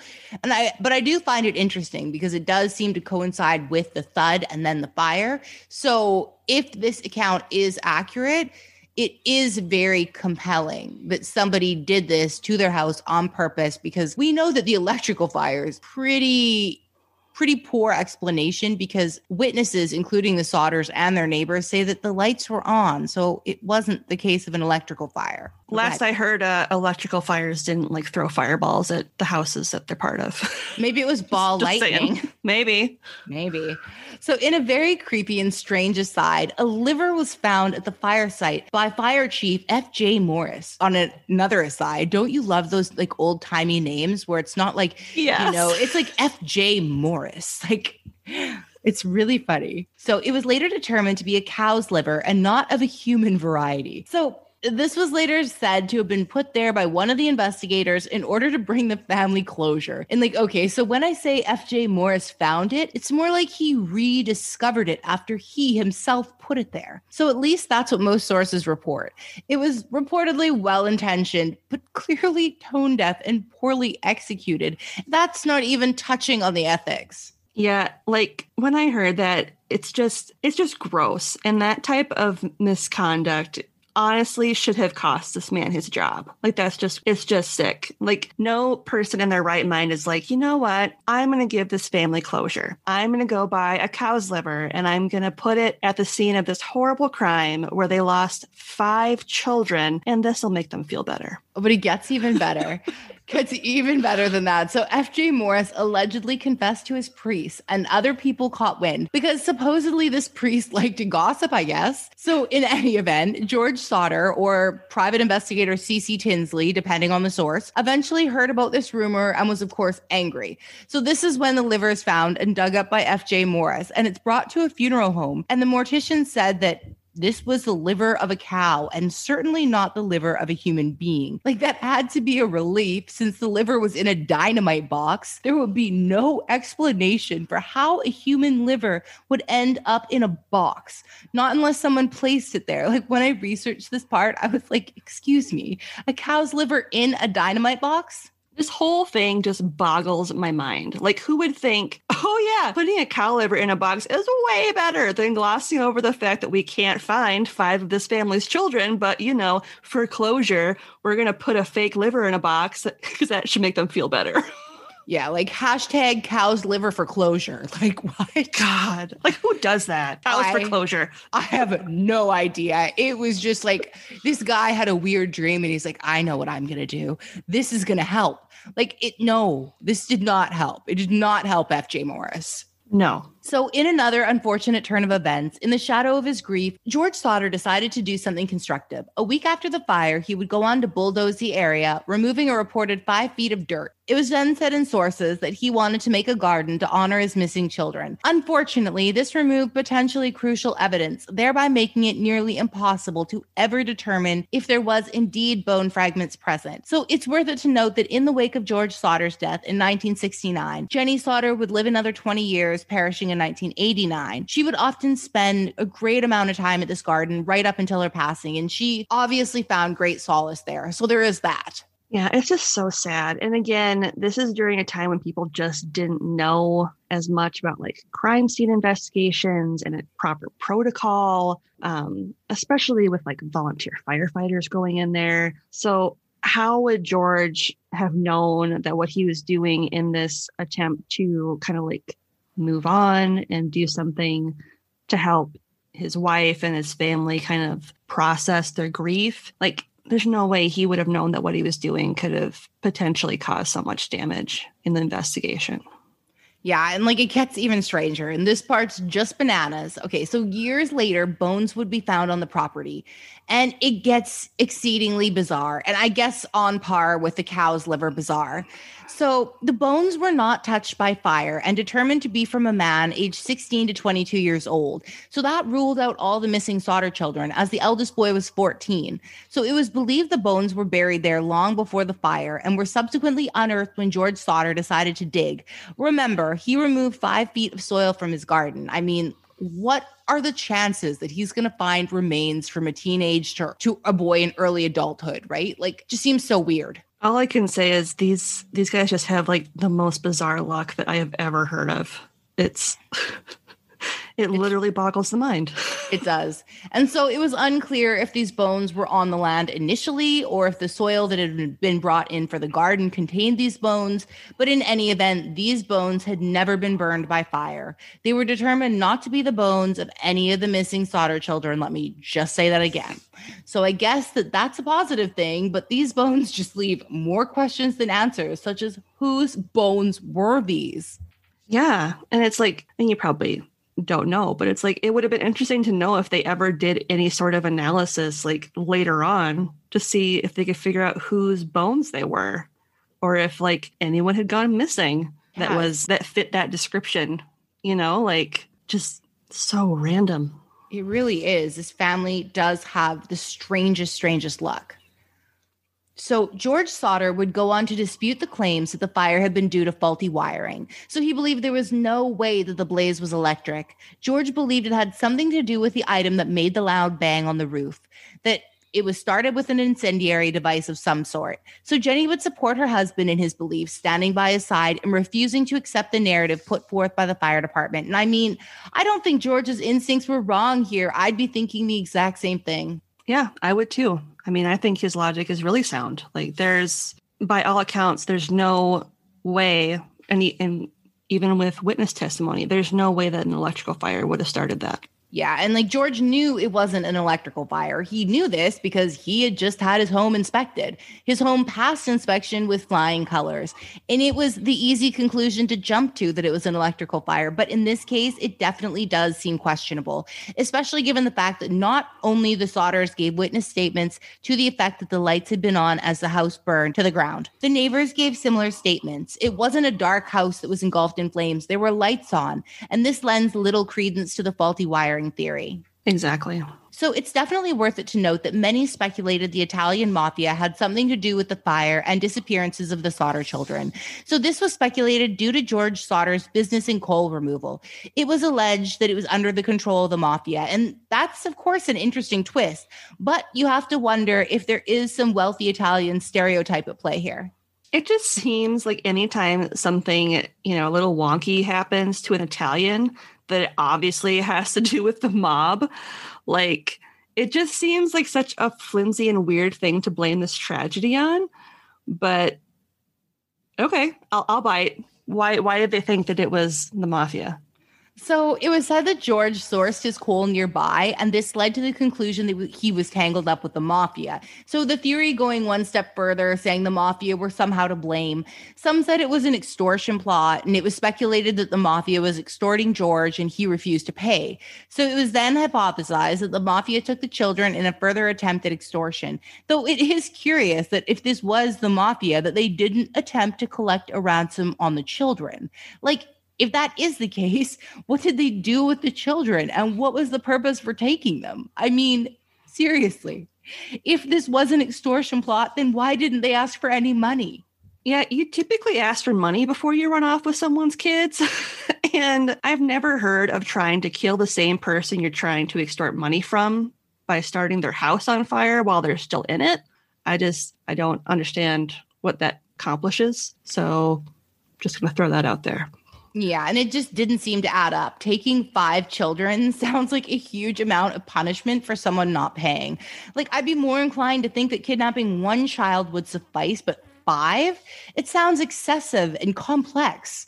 Like, if that was indeed the motive, I also keep coming back to the fact that there was zero money was demanded after the children disappeared. Yeah, and it's like, how are they supposed to contact them? Like, their house had burned to the ground. yeah their phone lines were cut and it i mean it takes time to rebuild a house. Like were they supposed to mail them a ransom letter? Like it just it does not make any sense to me. And how do you expect someone to be in a financial position to be paying you a ransom if you burn down their house? Exactly. Oh here you can take my dump trucks. Like like what? What that just doesn't make any sense. It does not track. No. So I see nothing concrete to back up the assertions that George was tangled up with the mafia. I initially thought it was a weak connection, though I have been forced to kind of like re examine my initial impression. Like I did so after reading beliefs of the actual Sodder family members who thought that this was possible. It's not entirely implausible as many of the locals. And as mentioned, some of the family believe this may be true. And like I cannot say for certain, it's certainly possible, but I just don't know how likely it is. And it just seems like if they really believe that, that there'd be more proof to back up those claims, like more shakedown attempts before they just jump to full blown kidnapping and attempted murder. Agree. You know what I mean? Yeah. there should be more of a history that we should know something else. You would think somebody would have said something to someone. If there was a bunch of shakedowns, maybe Jenny would have mentioned it to a neighbor or a friend or somebody. It, it just seems that we would have some kind of trail. And we've got like that weird traveling salesman guy, but like that Fiorenzo Genitolo or Fiorenzio Genitolo. But we don't really have any history of actually knowing he was tangled up with the mafia. And like we just said, the logic doesn't really seem to track, you know, like taking five kids, that's so complex. You're you're asking somebody for money, but then or you want kids for ransom, but then you don't ask for money, and then you want money, but then you burn their house to the ground so they have no resources. None of it lines up. Yeah, it just seems like a really um like it escalates very quickly, as I mentioned before with uh the yeah. salesman, like to go from nothing to now I have your kids. You need to give me money, but I'm not going to ask for money. And also, I'm going to burn your house down. like, yeah, it's a rapid escalation with all these different possibilities in the story. And so both George and Jenny Sodder believed that arson was to blame. The question then became why? Like, why burn down the Sodders' home? Like, what would be the motivation? And theories started to roll in about the children that the fire was merely meant to cover up a kidnapping. It was speculated that George's anti Mussolini stance hadn't been looked upon too kindly by other Italian immigrants. Supposedly, he'd shared his opinions too loudly and with the wrong person, but too loudly and with the wrong person, and you steal five kids? Yeah. Again, what what did the kids have to do with it? That also like, escalated quickly. Yeah, exactly. Oh man, he's he's too loud about his anti-Mussolini things. We just better take half his kids. Yeah, no kidding. Like uh, it's just it's so extra. I, I, would understand maybe taking one kid, but it's really complex to kidnap multiples. But five? That's a lot. Yeah, so, in the following years, tips flooded in. So, George sees a photo of a young girl in New York in a newspaper, and he believes it could have been his daughter, Betty. So, George goes to New York to investigate. He was unable to get access to the young child. I mean, I'm not surprised the parents were apprehensive. Like, I presume the family didn't want some strange man who was insisting that their child belonged to him anywhere close to their daughter. It seems that George was shut down in New York, and he again went home to Fayetteville empty handed. He was unable to to confirm or deny if the young girl was indeed Betty. And this had to be extremely disheartening for him. But I mean, I do kind of get it. Like, I'm sure you wouldn't let some yeah. strange man have access to your kids. Exactly. And uh, but on the other hand, you know, it was a strange time following the war. A lot of families were broken up and um, working to rebuild. And you hear so many stories of people having to like dump their kids in orphanages and stuff like that because they couldn't provide for them. So so let's suspend disbelief for a second. So if if this truly was a case of Betty being adopted per se by another family, it'd still be terrifying to have her meet some random person who just shows up claiming to be her father. You know, like I, I don't know. It's either way. I would not have let some strange man come in and meet my child saying that he was her dad. And what would be worse is if you birthed that child and some strange man is coming into the picture insisting that that child is his. Exactly. Exactly. That's when I'd be like, I am calling the police, sir you need to uh, leave my property.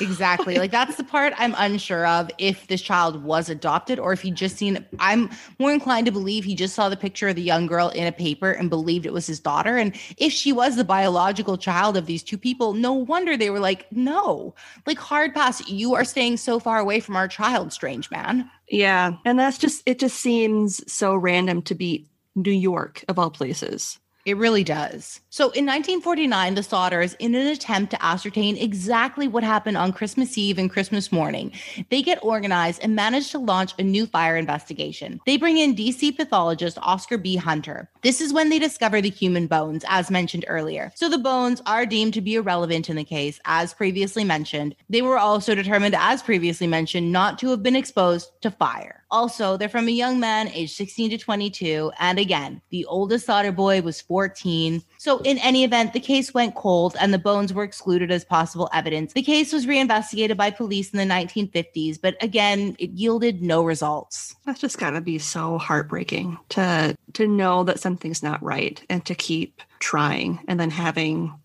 stuff does not pan out. I know. I really feel for this family. And so the strange call that came into the Sodder home at midnight on Christmas Eve was investigated. It was determined to be a neighbor dialing a wrong number, though I'm unsure if the Sodders accepted this explanation. So the caller had been reported to be a man in some sources and a woman in others. Perhaps there was confusion due to the woman who was alleged to have been laughing strangely in the background. Like, I'm inclined to believe it was some drunk neighbors having a Christmas Eve party. After knocking back a few too many, they tried to call a friend and the man whose name they asked for was that man. So this is only speculation, but it seems likely given the fact that the police ruled it out as evidence, though I cannot with 100% certainty say that the phone call means nothing. Honestly, it just, in this case, it does just kind of sound like what police were saying that it was. Yeah. And again, I mean, it just seems really coincidental, the timing of everything, but as this case is proven so far, like stranger thing ha- things have happened. So who's to say? I mean, this isn't like cow liver brings closure. Yeah. It's not that strange. So another str- another strange thing we uncovered during the investigation. That is the theft of the block and tackle that I mentioned earlier. So this was done by a thief, and I said, put a pin in it. Well, here we are. So that man was Lonnie Johnson. So Lonnie said that he cut the phone lines on Christmas Eve. Like, okay, so why would he cut the phone lines to steal a block and tackle? Like it was outside.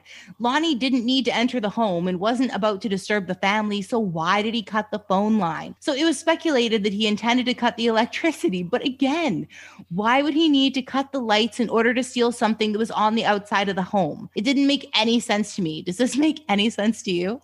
This seems like overkill if you're already stealing something that's outside and have no intention that we're aware of of actually entering the house to steal more stuff. Yeah, it's so weird. Like, and as far as cutting the phone lines, Lonnie would have needed a ladder to do this. So the phone lines were apparently 14 feet above ground. So where was the ladder? Remember, the ladder was missing at the scene. George Sodder attempted to locate it, and he wanted to use the ladder to attempt to rescue his children. When he went to the side of the house where the ladder was kept, it was missing. It was nowhere to be found. And this is one of the moments in the case that, for some reason, just sticks out to me. I think it's just trying to get into the feelings of George Sodder, like who at this point believes believes his children are burning alive at that moment. And that ladder would have represented just like this helpful intervention, hope even. And then to find it missing, it just just gutted hearing that, you know? Yeah. Well, and to me, the fact that the ladder was missing indicates some form of premeditation. But if the children were supposed to be in the attic, as Jenny said they were, does that mean that the potential kidnapper used the ladder to take them, didn't find them there, and then took the ladder with them? or were the children actually there and they were able to get them down the ladder? But again, they took it to prevent anyone from discovering that the children were gone. Was the phone line cut after the children had been taken to prevent the Sodders from calling for help before the fire was even set? Like, there's just no real concrete timeline on when the children disappeared. Like, did they disappear before the fire even started you know? Like there's just there's just so many aspects to this that are unknown. I soft lean towards the children disappeared prior to the fire. It's not a hard lean. It's just you know maybe like 60 40 like mm-hmm. i don't know. And i think that if they did disappear and somebody did take them that they maybe went through the front door because the front door was unlocked and it was locked when jenny had gone to bed.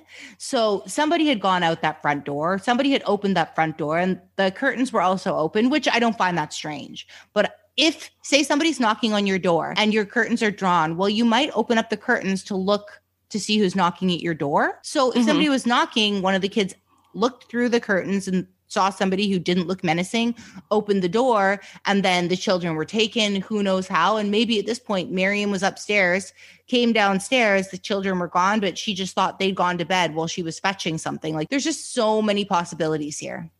Yeah. And again, it's like if you're going to take kids, it's going to be a lot easier to get them out the front door than to try to get five children down a ladder, you oh, know, totally. outside outside their window. And yeah, it's like, yeah, getting them down a ladder, you would have to have multiple people involved. You would have to have one person who's taking them down the ladder. Then you would mm-hmm. also have to have another person who stays upstairs with the other children so that they don't call for help, which really ups the risk and the complexity of the situation. Therefore, I think if they were kidnapped, they were most likely taken through the front door. Yeah. And regardless, if they were in the attic and say Jenny and George's bedroom was below, that would have been a lot of noise and that would have likely woken her up to be like, oh, my kids are missing or someone's something's happening with the kids, you know? So yeah, I think the latter thing's a little bit of a, I don't know. It's an interesting thing that the ladder just disappeared yeah, it might be connected in some way, but it might not be. I I really don't know. So, and also, I don't know, like what are the chances that this theft of the block and tackle by Lonnie Johnson was a separate incident? Like an incident completely unrelated to the fire. What is the likelihood that this family would experience both a fire and a theft that same night? Like it's likely in my opinion that they're potentially connected. Soft lean again, 60/40. But yep seemingly unlikely to be two separate and unrelated occurrences. Like, what are the chances that someone would cut the phone lines on a night that the family would need to call for help within like an hour and 15 minutes of this fire? Exactly. And it seems to me that the theft is related, and perhaps like Lonnie was even some form of lookout or distraction while the real crime of taking the children was taking place. Because for all we know, he played a hand in ensuring that no one caught on to what was really happening. I think you're exactly right. If that was the case and the children were kidnapped, I don't think Lonnie Johnson did it, but I think he may have been hired by somebody to, you know, steal something in this whole thing of misdirection. So it's like the whole magician thing like, look over here, but over there is where it's actually happening, right? So, yep yeah, I think that's probably what happened here too. We know that Jenny Sodder answered a phone call at 12:30 a.m. We also know that when Marion Sodder attempted to call for help from the family home around 1:45 a.m., that the phone lines were cut at this point. So the timing here does seem overwhelmingly suspicious. I mean, really, like what is the likelihood that the fire and the theft are two separate and totally unrelated events? Like I I just have to believe like we said that they are connected in some way. Yeah. I there's no way that you can look at it and just be like, yeah, it's two totally random things. Like there's just no way.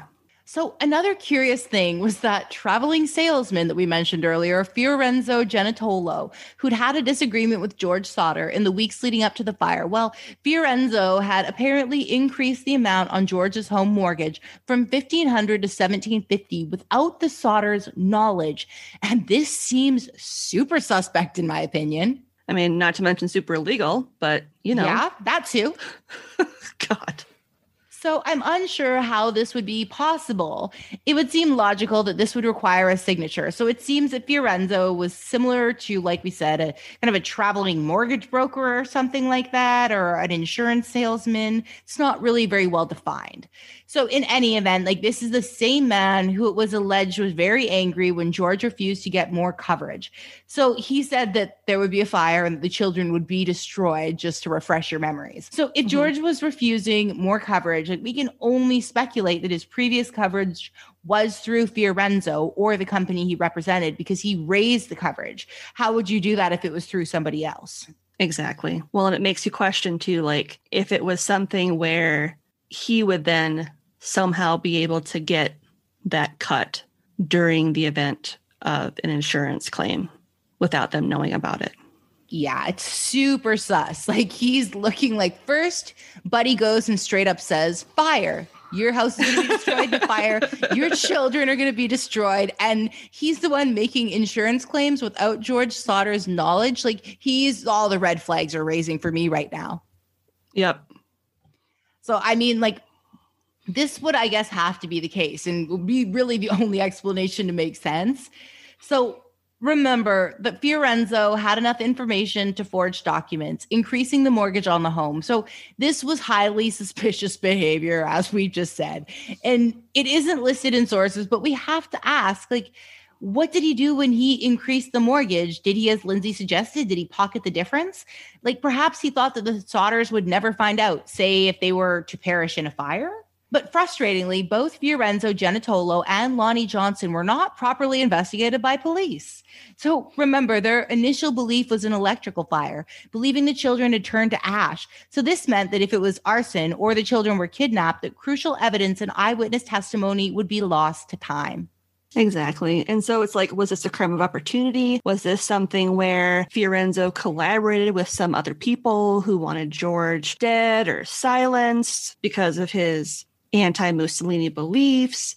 Or because of his supposed mafia connections. Like you said, because of the lack of proper investigation, there's just no way to know. Yeah, I agree. We'll just never know so many answers to all of these questions because the police never investigated this as a crime from the jump. So the Sodders didn't know where else to turn. It seemed that nobody believed that their children were missing. Their last ditch effort to get the attention of authorities was to contact the FBI in 1947. The couple received a reply from then director J. Edgar Hoover. It said, quote, although I would like to be of service, the matter related appears to be of local character and does not come within the investigative jurisdiction of this Bureau, end quote. However, he did say that his agents would be permitted to assist if the local authorities invited them in. I mean, considering what a piece of work he was, the fact that he said his agents could work with local law enforcement was a pretty nice gesture, all things considered. I suppose.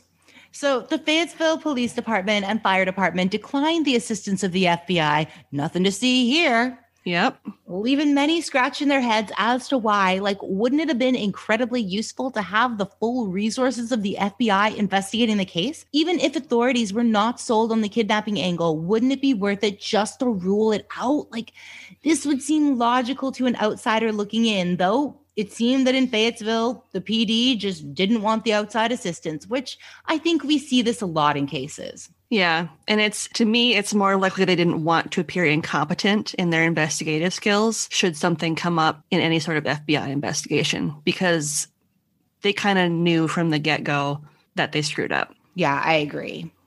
So there are several source, source so there are several sources that report in the years following the letter the FBI did investigate the case as a possible kidnapping. So they believe that it did cross state lines. So this would put it under the purview of the bureau. It appears the investigation went on for 2 years. After chasing down many leads that all seemed to amount to nothing, the FBI reportedly suspended the investigation. After the FBI had suspended their investigation or had declined to become involved due to local pushback. This bit of information depends upon the sources. Private investigator CC Tinsley, again with the cool names. Right. Right? Like, becomes involved in the case. Tinsley discovered some interesting bits of evidence during his investigation. So, are you ready to hear what CC Tinsley discovered? Lay it on me. So he discovered that the traveling salesman, you guessed it, Fiorenzo Genitolo, was part of the coroner's jury in the case. Yes, you heard that right. That same coroner's jury who decided that the fire was accidental. This seemed to be a blatant conflict of interest. This man had threatened the Sodder family children, saying specifically that they would be destroyed and that a fire would burn their home. Now he was in charge of deciding if the fire was indeed accidental. Like, this seems absurd. I seriously can't with this. I just, there are no words to describe what a piece of garbage this guy is. He's the worst. And it seems like a strange twist of fate that the man who should have been one of the prime suspects was now in charge of deciding if the fire was an accident. This leaves the findings of the coroner's jury to be called into question. The validity of their findings is questionable, like especially given the fact that Fiorenzo Genitolo was part of the jury. It's unclear if at the time the Fayetteville police knew about the connection between Fiorenzo and the Sodder family. I mean, either way, whether they knew or not, it's just gross. Like, do better. Yeah. So let's revisit the strange bit about the cow liver buried in the Sodder yard because you didn't have enough earlier. So it was Tinsley who had heard the first murmurs of the fire chief burying an organ in the Sodder yard, according to some accounts. Those same accounts say it wasn't George Sodder who guilted the fire chief into revealing the location. It was instead Tinsley. There is one bizarre part of the story. Like, yes, more bizarre than Uh-oh. burying a cow's liver. And I think I, I have mentioned this and it's it's just it re- needs to be hammered home because it's so illogical. I almost get wanting to give closure with an organ, but what is the most bizarre part is the fact that he buried it in a dynamite box. Like, what was his objective here? There are some cases during fire where organs kind of can appear almost intact as the flesh burns away and then the fire ceases to burn. And this leaves almost an intact organ. It isn't impossible, but like, weird. I get it, not unheard of. But to hear of an organ kind of walking away and situating itself inside of a box, just really, really? Yeah. And it's like, and not only that, you know, it's cow's liver. So it's like this cow just happened to be wandering around and was like, I guess I don't need this anymore. Oh, look, a box. I'm going to put it in this box and I'm going to bury it on the property and no one will know it's there until later and it'll bring them closure because I am the closure cow. yes, cows bring closure. Just it's the whole absurd. thing is absurd. I prep my dog's food, like I, I make it from scratch and you know, I do it every few weeks and I feed him buffalo livers because they're really plentiful over here. And they're a lot nicer looking than the chicken livers.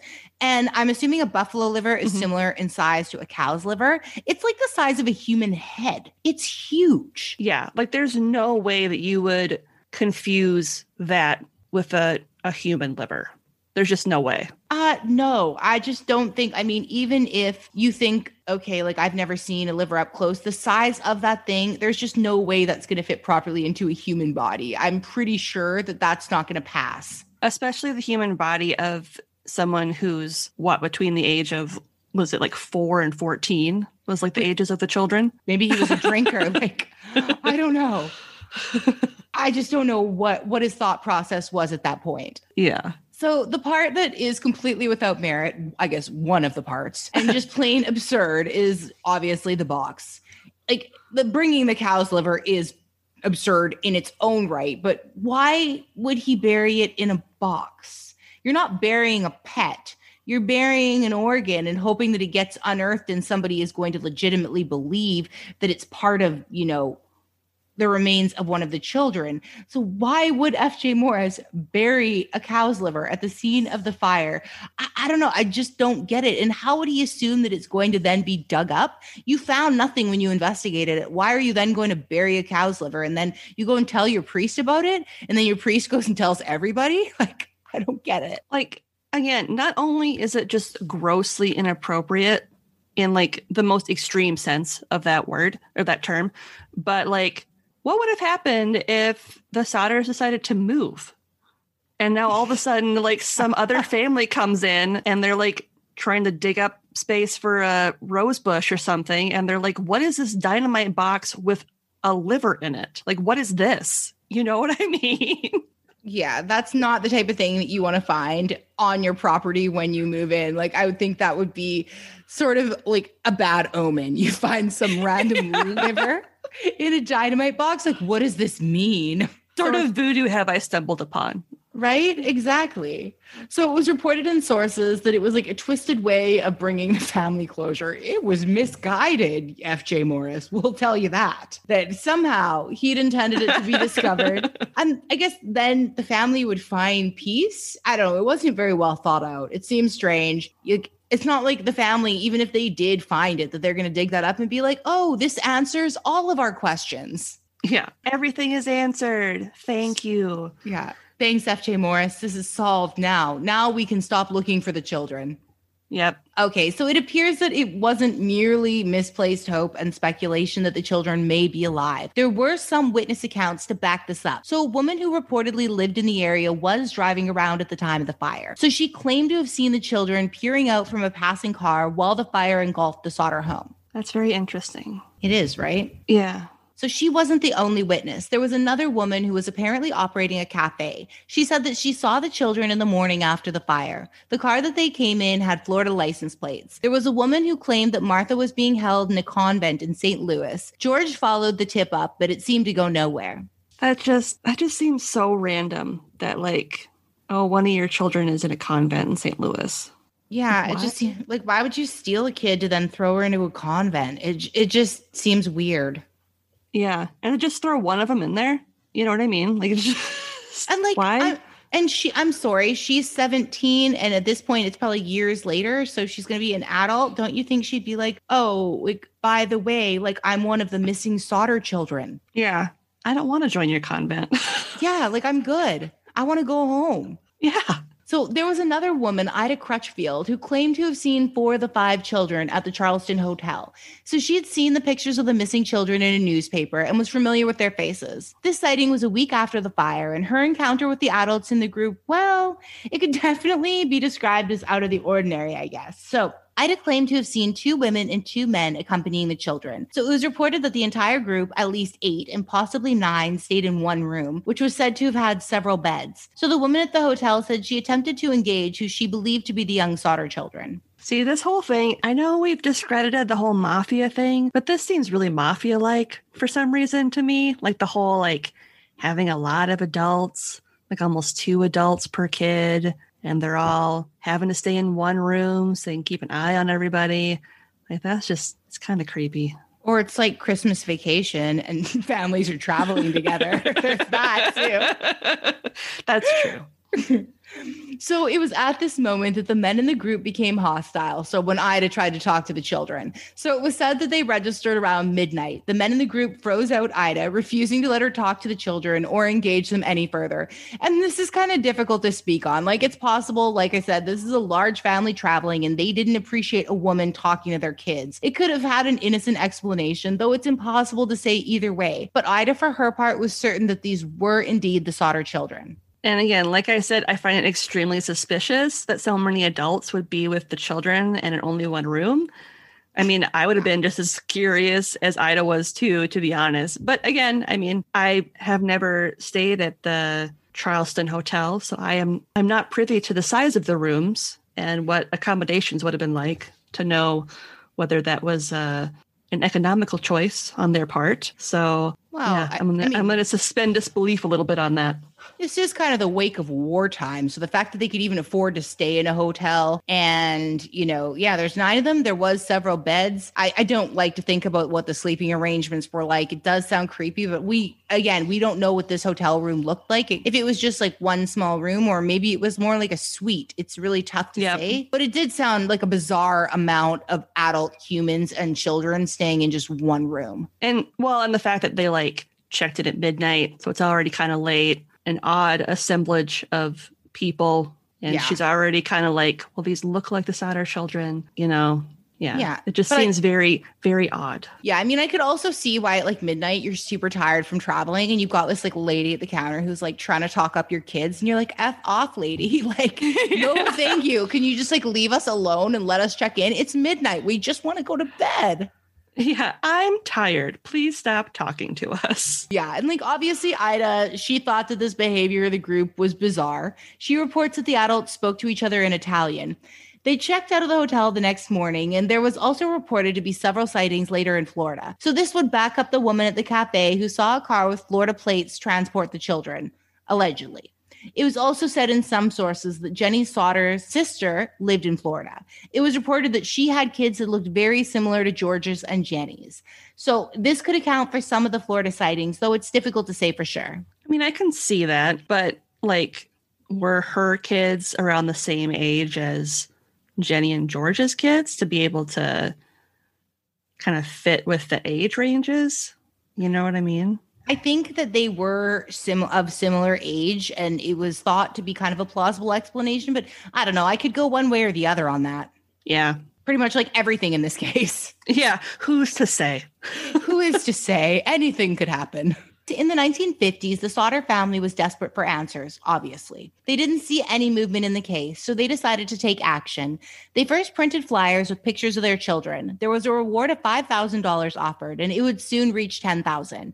The Sodders in the community wanted to know what had become of the missing children. Had they perished in the fire or had they been kidnapped and the fire was meant to cover up the crime? Like at this point, what is sounding more possible? Are you soft leaning with me towards kidnap? Like I'm soft, as implausible as it appears at times, I do really believe this is a case of kidnapping that was covered up by a fire. Like, to what end the children are being kidnapped, I still don't really know. I don't understand why the mafia would decide to take and displace so many kids. It just seems really risky. And yeah, either way, I definitely feel that taking the kids was the main motive and then just destroying what was left of any sort of evidence was just kind of like the icing on the cake for whoever did this. So in 1952, the family would put up a billboard at the site of their demolished home in Fayetteville, West Virginia.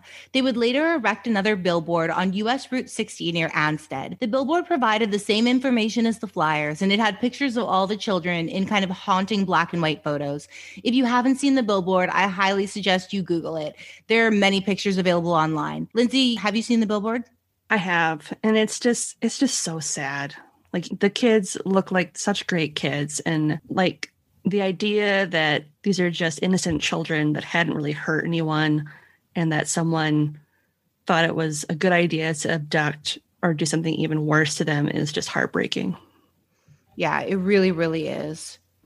So the billboard was said to stand as not only a stark reminder for the mysterious disappearance, but it would eventually go on to be a landmark for those who constantly drove through the area. It stood in this location for a whopping 37 years until 1989. It wasn't until the 1960s that things would seem to heat up in the case of the missing Sodder children. The Sodders received a photo in 1968.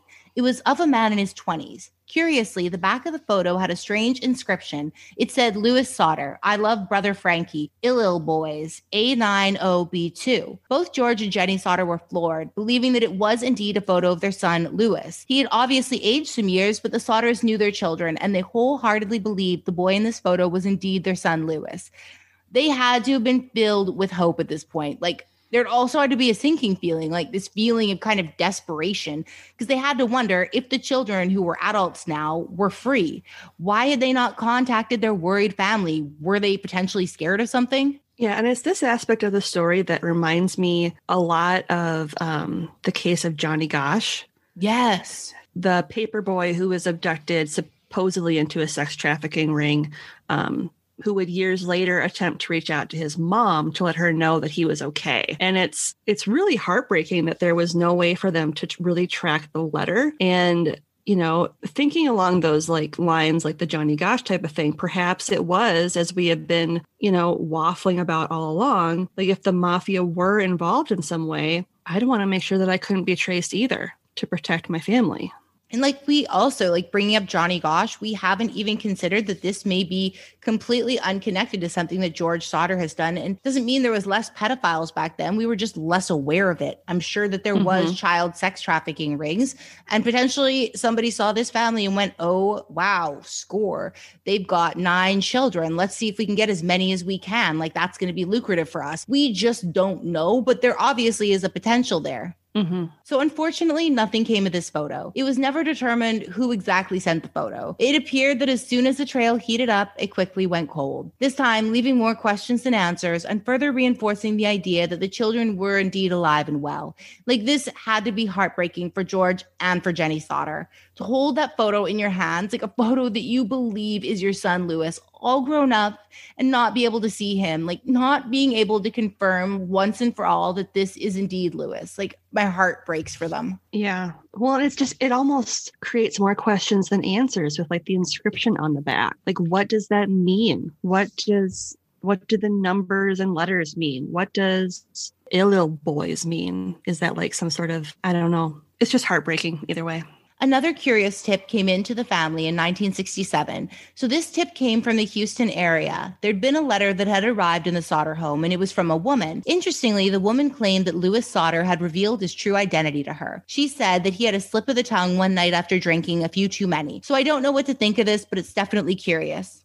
Tell me more. So, this woman claimed to believe that Lewis and Maurice were both located in Texas. George Sodder was unable to ever speak directly with the woman. However, the police were said to have tracked down the men. They denied being the missing Sodder boys, Lewis and Maurice. George and his son in law, Grover Paxton, again with the great name, had, right? Right? Like Grover? I love that. So they had a hard time accepting these denials. So these would hang heavily in the minds of the men for the years to come. Like George would unfortunately pass away soon after. And one has to ask, was this the woman who sent the mystery photo of who was alleged to be Lewis? Perhaps the photo didn't get enough traction and she decided to write a letter. Like it's impossible to say as this is merely speculation. Yeah. And again, it's like even if these actually were Lewis and Maurice, they didn't have genetic testing then. And if say this actually was their their sons and they were just like brainwashed or doing the whole I'm going to protect you thing and not admit that I am in fact your son or it could have also been a thing of well you you spent all this time not looking for me. Why should I tell you?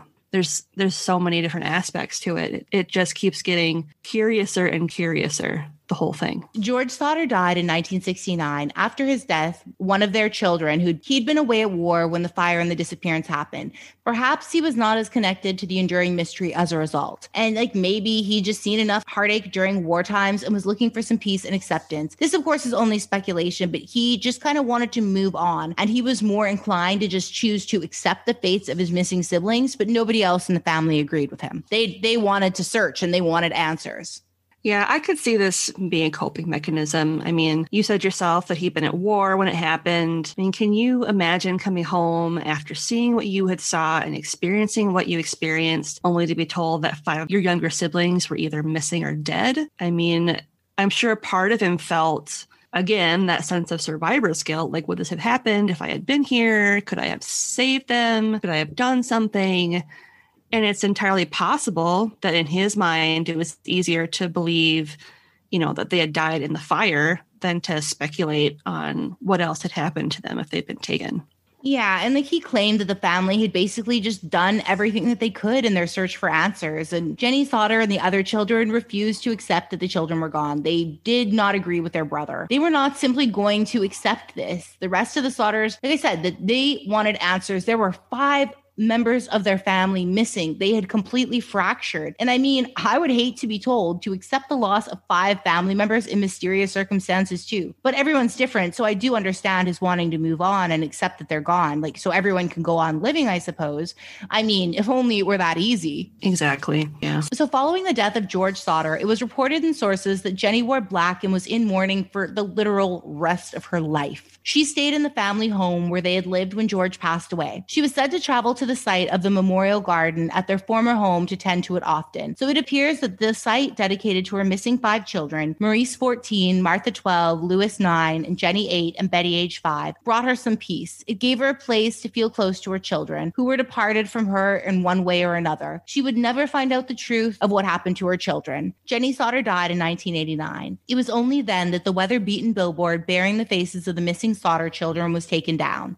The parents died believing that their children were indeed alive, that they were out there somewhere. One of the granddaughters of the children who survived kept the case in the public eye. I can't imagine how strong she must have had to have been to have endured that heartache for so long. And I mean, to die never knowing if your children were alive or or really gone. Like, how do you grieve? How do you properly mourn? I mean, this was a time before we were able to track people down on the internet. Like, how do you how do you learn to trust anybody ever again after something like that? I don't know. I think it would be so difficult, right? Like, I think there would be so much grief and trauma, but you've got literally no resolution. So, how do you ever move on from something that you're continually re traumatized with every day? And that's not knowing if your children are alive or dead. And if they're alive, where are they and why aren't they contacting you? So, there's just so many different complex aspects of this it's just so heartbreaking. And the fact that she wore black for the rest of her life to mourn the death of her husband just makes me so sad.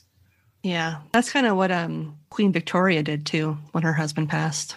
She wore all black till the day she died.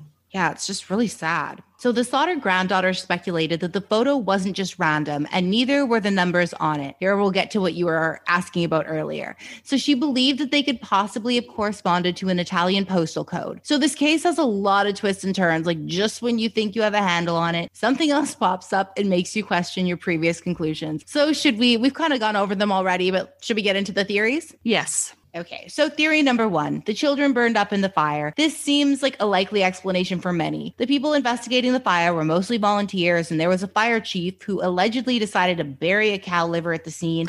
Those investigating the suspicious fire can certainly be called into question. That goes without saying.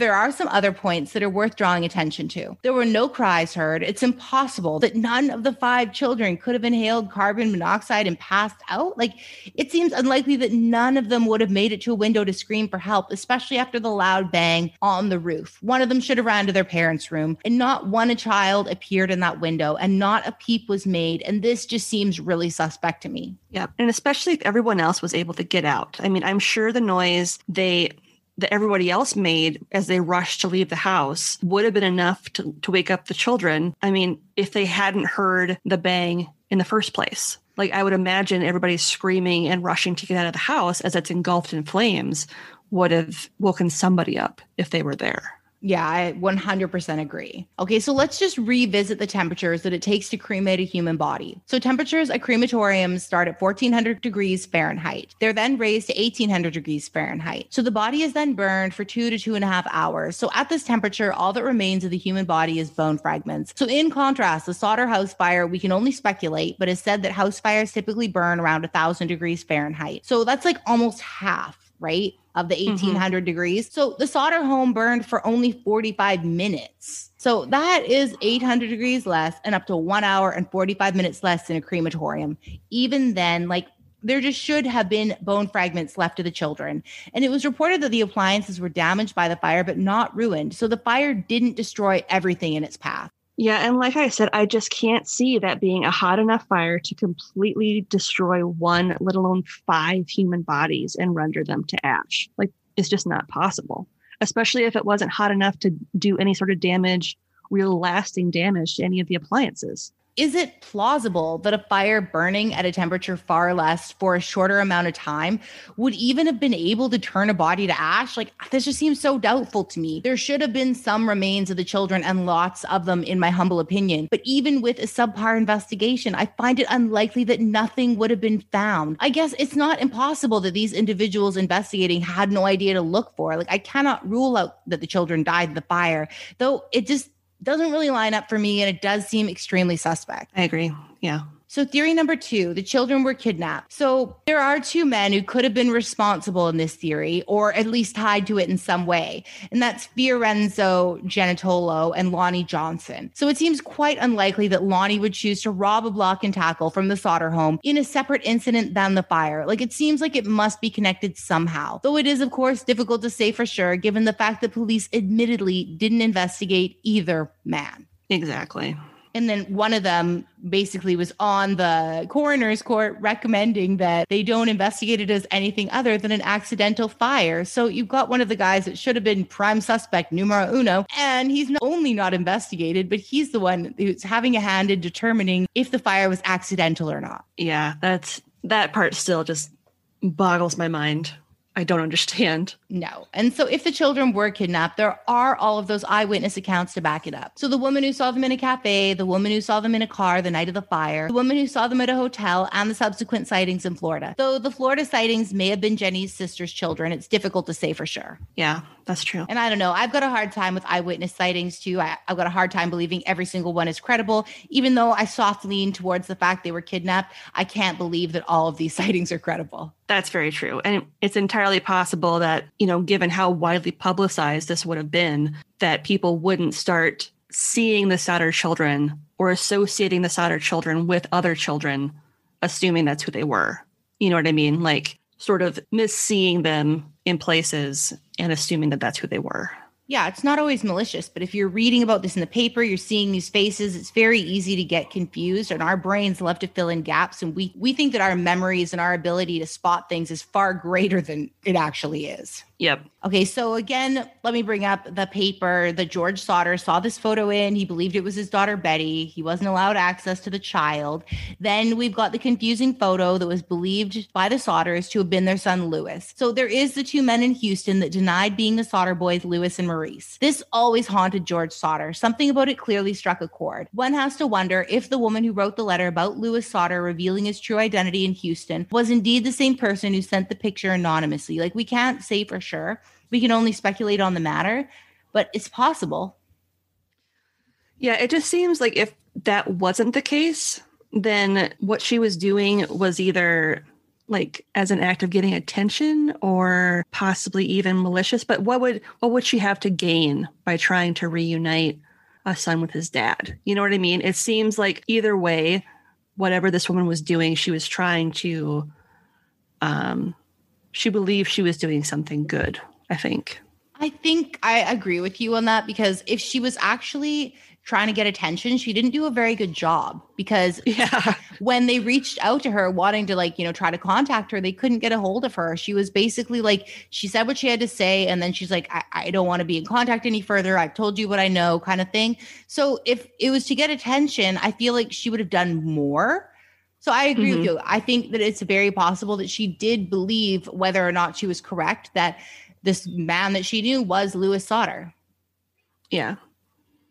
So the motivation for this seems to have been potentially George Sodder's anti Mussolini rhetoric, or the simple fact that he decided not to up his insurance or mortgage with Fiorenzo. So, this theory to me seems like just as likely as the children perishing in the fire, I guess. I don't know. I'm, I'm still 60% towards somebody kidnapping them, though. I can't really agree on who and what the motive was.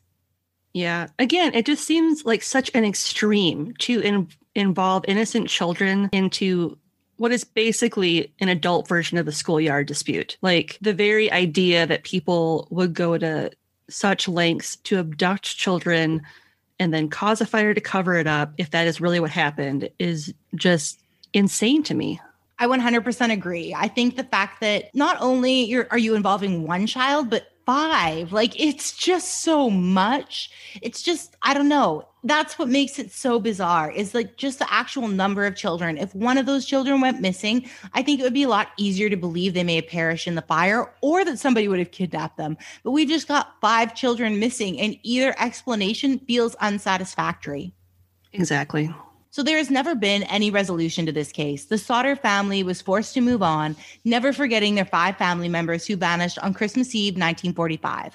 The Sodder family themselves, as well as residents in Fayetteville, believe that the Sicilian mafia was potentially trying to extort money from George. Again, why? Yeah. like it doesn't make any sense.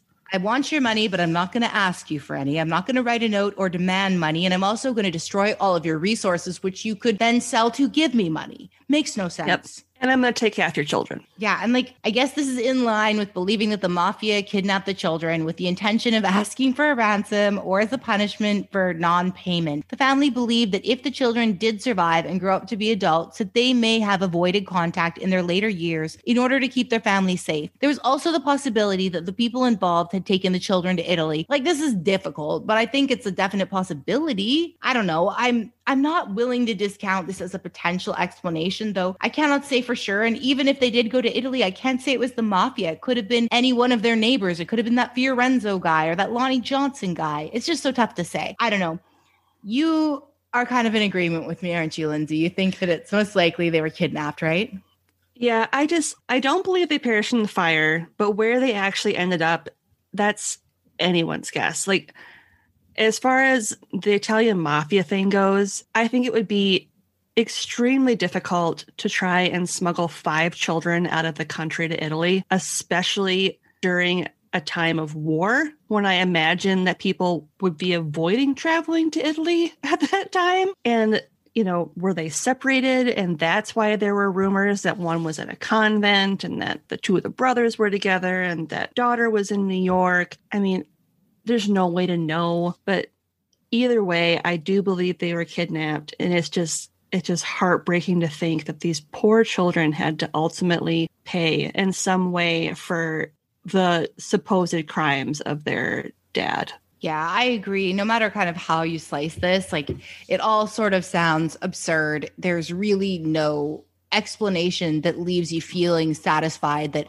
every question or every kind of issue and you know bizarre element of this case has been addressed. It all no matter which way you lean it just you feel unfulfilled because none of these answers seem 100% plausible. Even though i lean towards kidnapping i still don't know who did it and what their exact motive would be because obviously if it was for ransom they didn't demand a ransom. So maybe it was something else. Like maybe it was a you know organized crime or child sex ring. I have no idea. And like i hate to even posit that theory because it's the worst. But when we brought up Johnny Gosch it's like well maybe. You never know. Yeah yeah. I mean, so, regardless of what happened to them, yeah, it's just, it's awful. So I want to thank Lindsay from Yield Crime Podcast for co hosting this episode with me. Thank you. It was an absolute pleasure to be here. and I uh, can't thank you enough for letting me go down this rabbit hole with you. It was fun. Absolutely. It was fun. So, Lindsay, can you tell my listeners where to find you on social media? Sure. Uh, you can find us on Twitter at Yield Crime Pod. We're on Instagram at Yield Crime Podcast. We're on YouTube if you look for Yield Crime Podcast. Um, trying to think if there are any other those are really the three main ones where you can find us. And we're most active on Twitter. Oh, why don't you tell us too about your other podcast, Pineapple Pizza? Oh, yeah. So I also run a podcast with my friend Emily from the Drink Drunk Dead podcast and Ashley from the Studying Scarlet podcast. And it's called Pineapple Pizza Podcast. And it publishes every new episode every Sunday. And we cover myths, cryptids, and urban legends in different areas around the world. So, like the first one we covered was Japan, and we have guests on the last week of every month, and it's it's been really fun, and I've actually learned a lot about some really interesting aspects of different countries that I just did not know about. So it's been a real blast, and I really enjoy being able to do it with some of my friends. So you should definitely listen. Yeah, check it out. They've got some funny opinions on Freud. he's the best. He's he's just amazing. we just love Freud. so thank you for listening. If you enjoyed this episode, don't forget to review or tell a friend. Both are great ways to spread the word about your favorite podcast. So if you want to support the show, you can also make a one-time PayPal donation to riddlemethatpod at gmail.com. I'm also on Buy Me a Coffee at one word, riddle me that pod. If you want to reach out and say hi or with any comments or feedback, I love to hear from you. I'm really active on Twitter, so that's the best place to reach me at Podcast Riddle. You can also email me at riddlemethatpod at gmail.com. Until next time, stay safe and remember, accept nothing, question everything.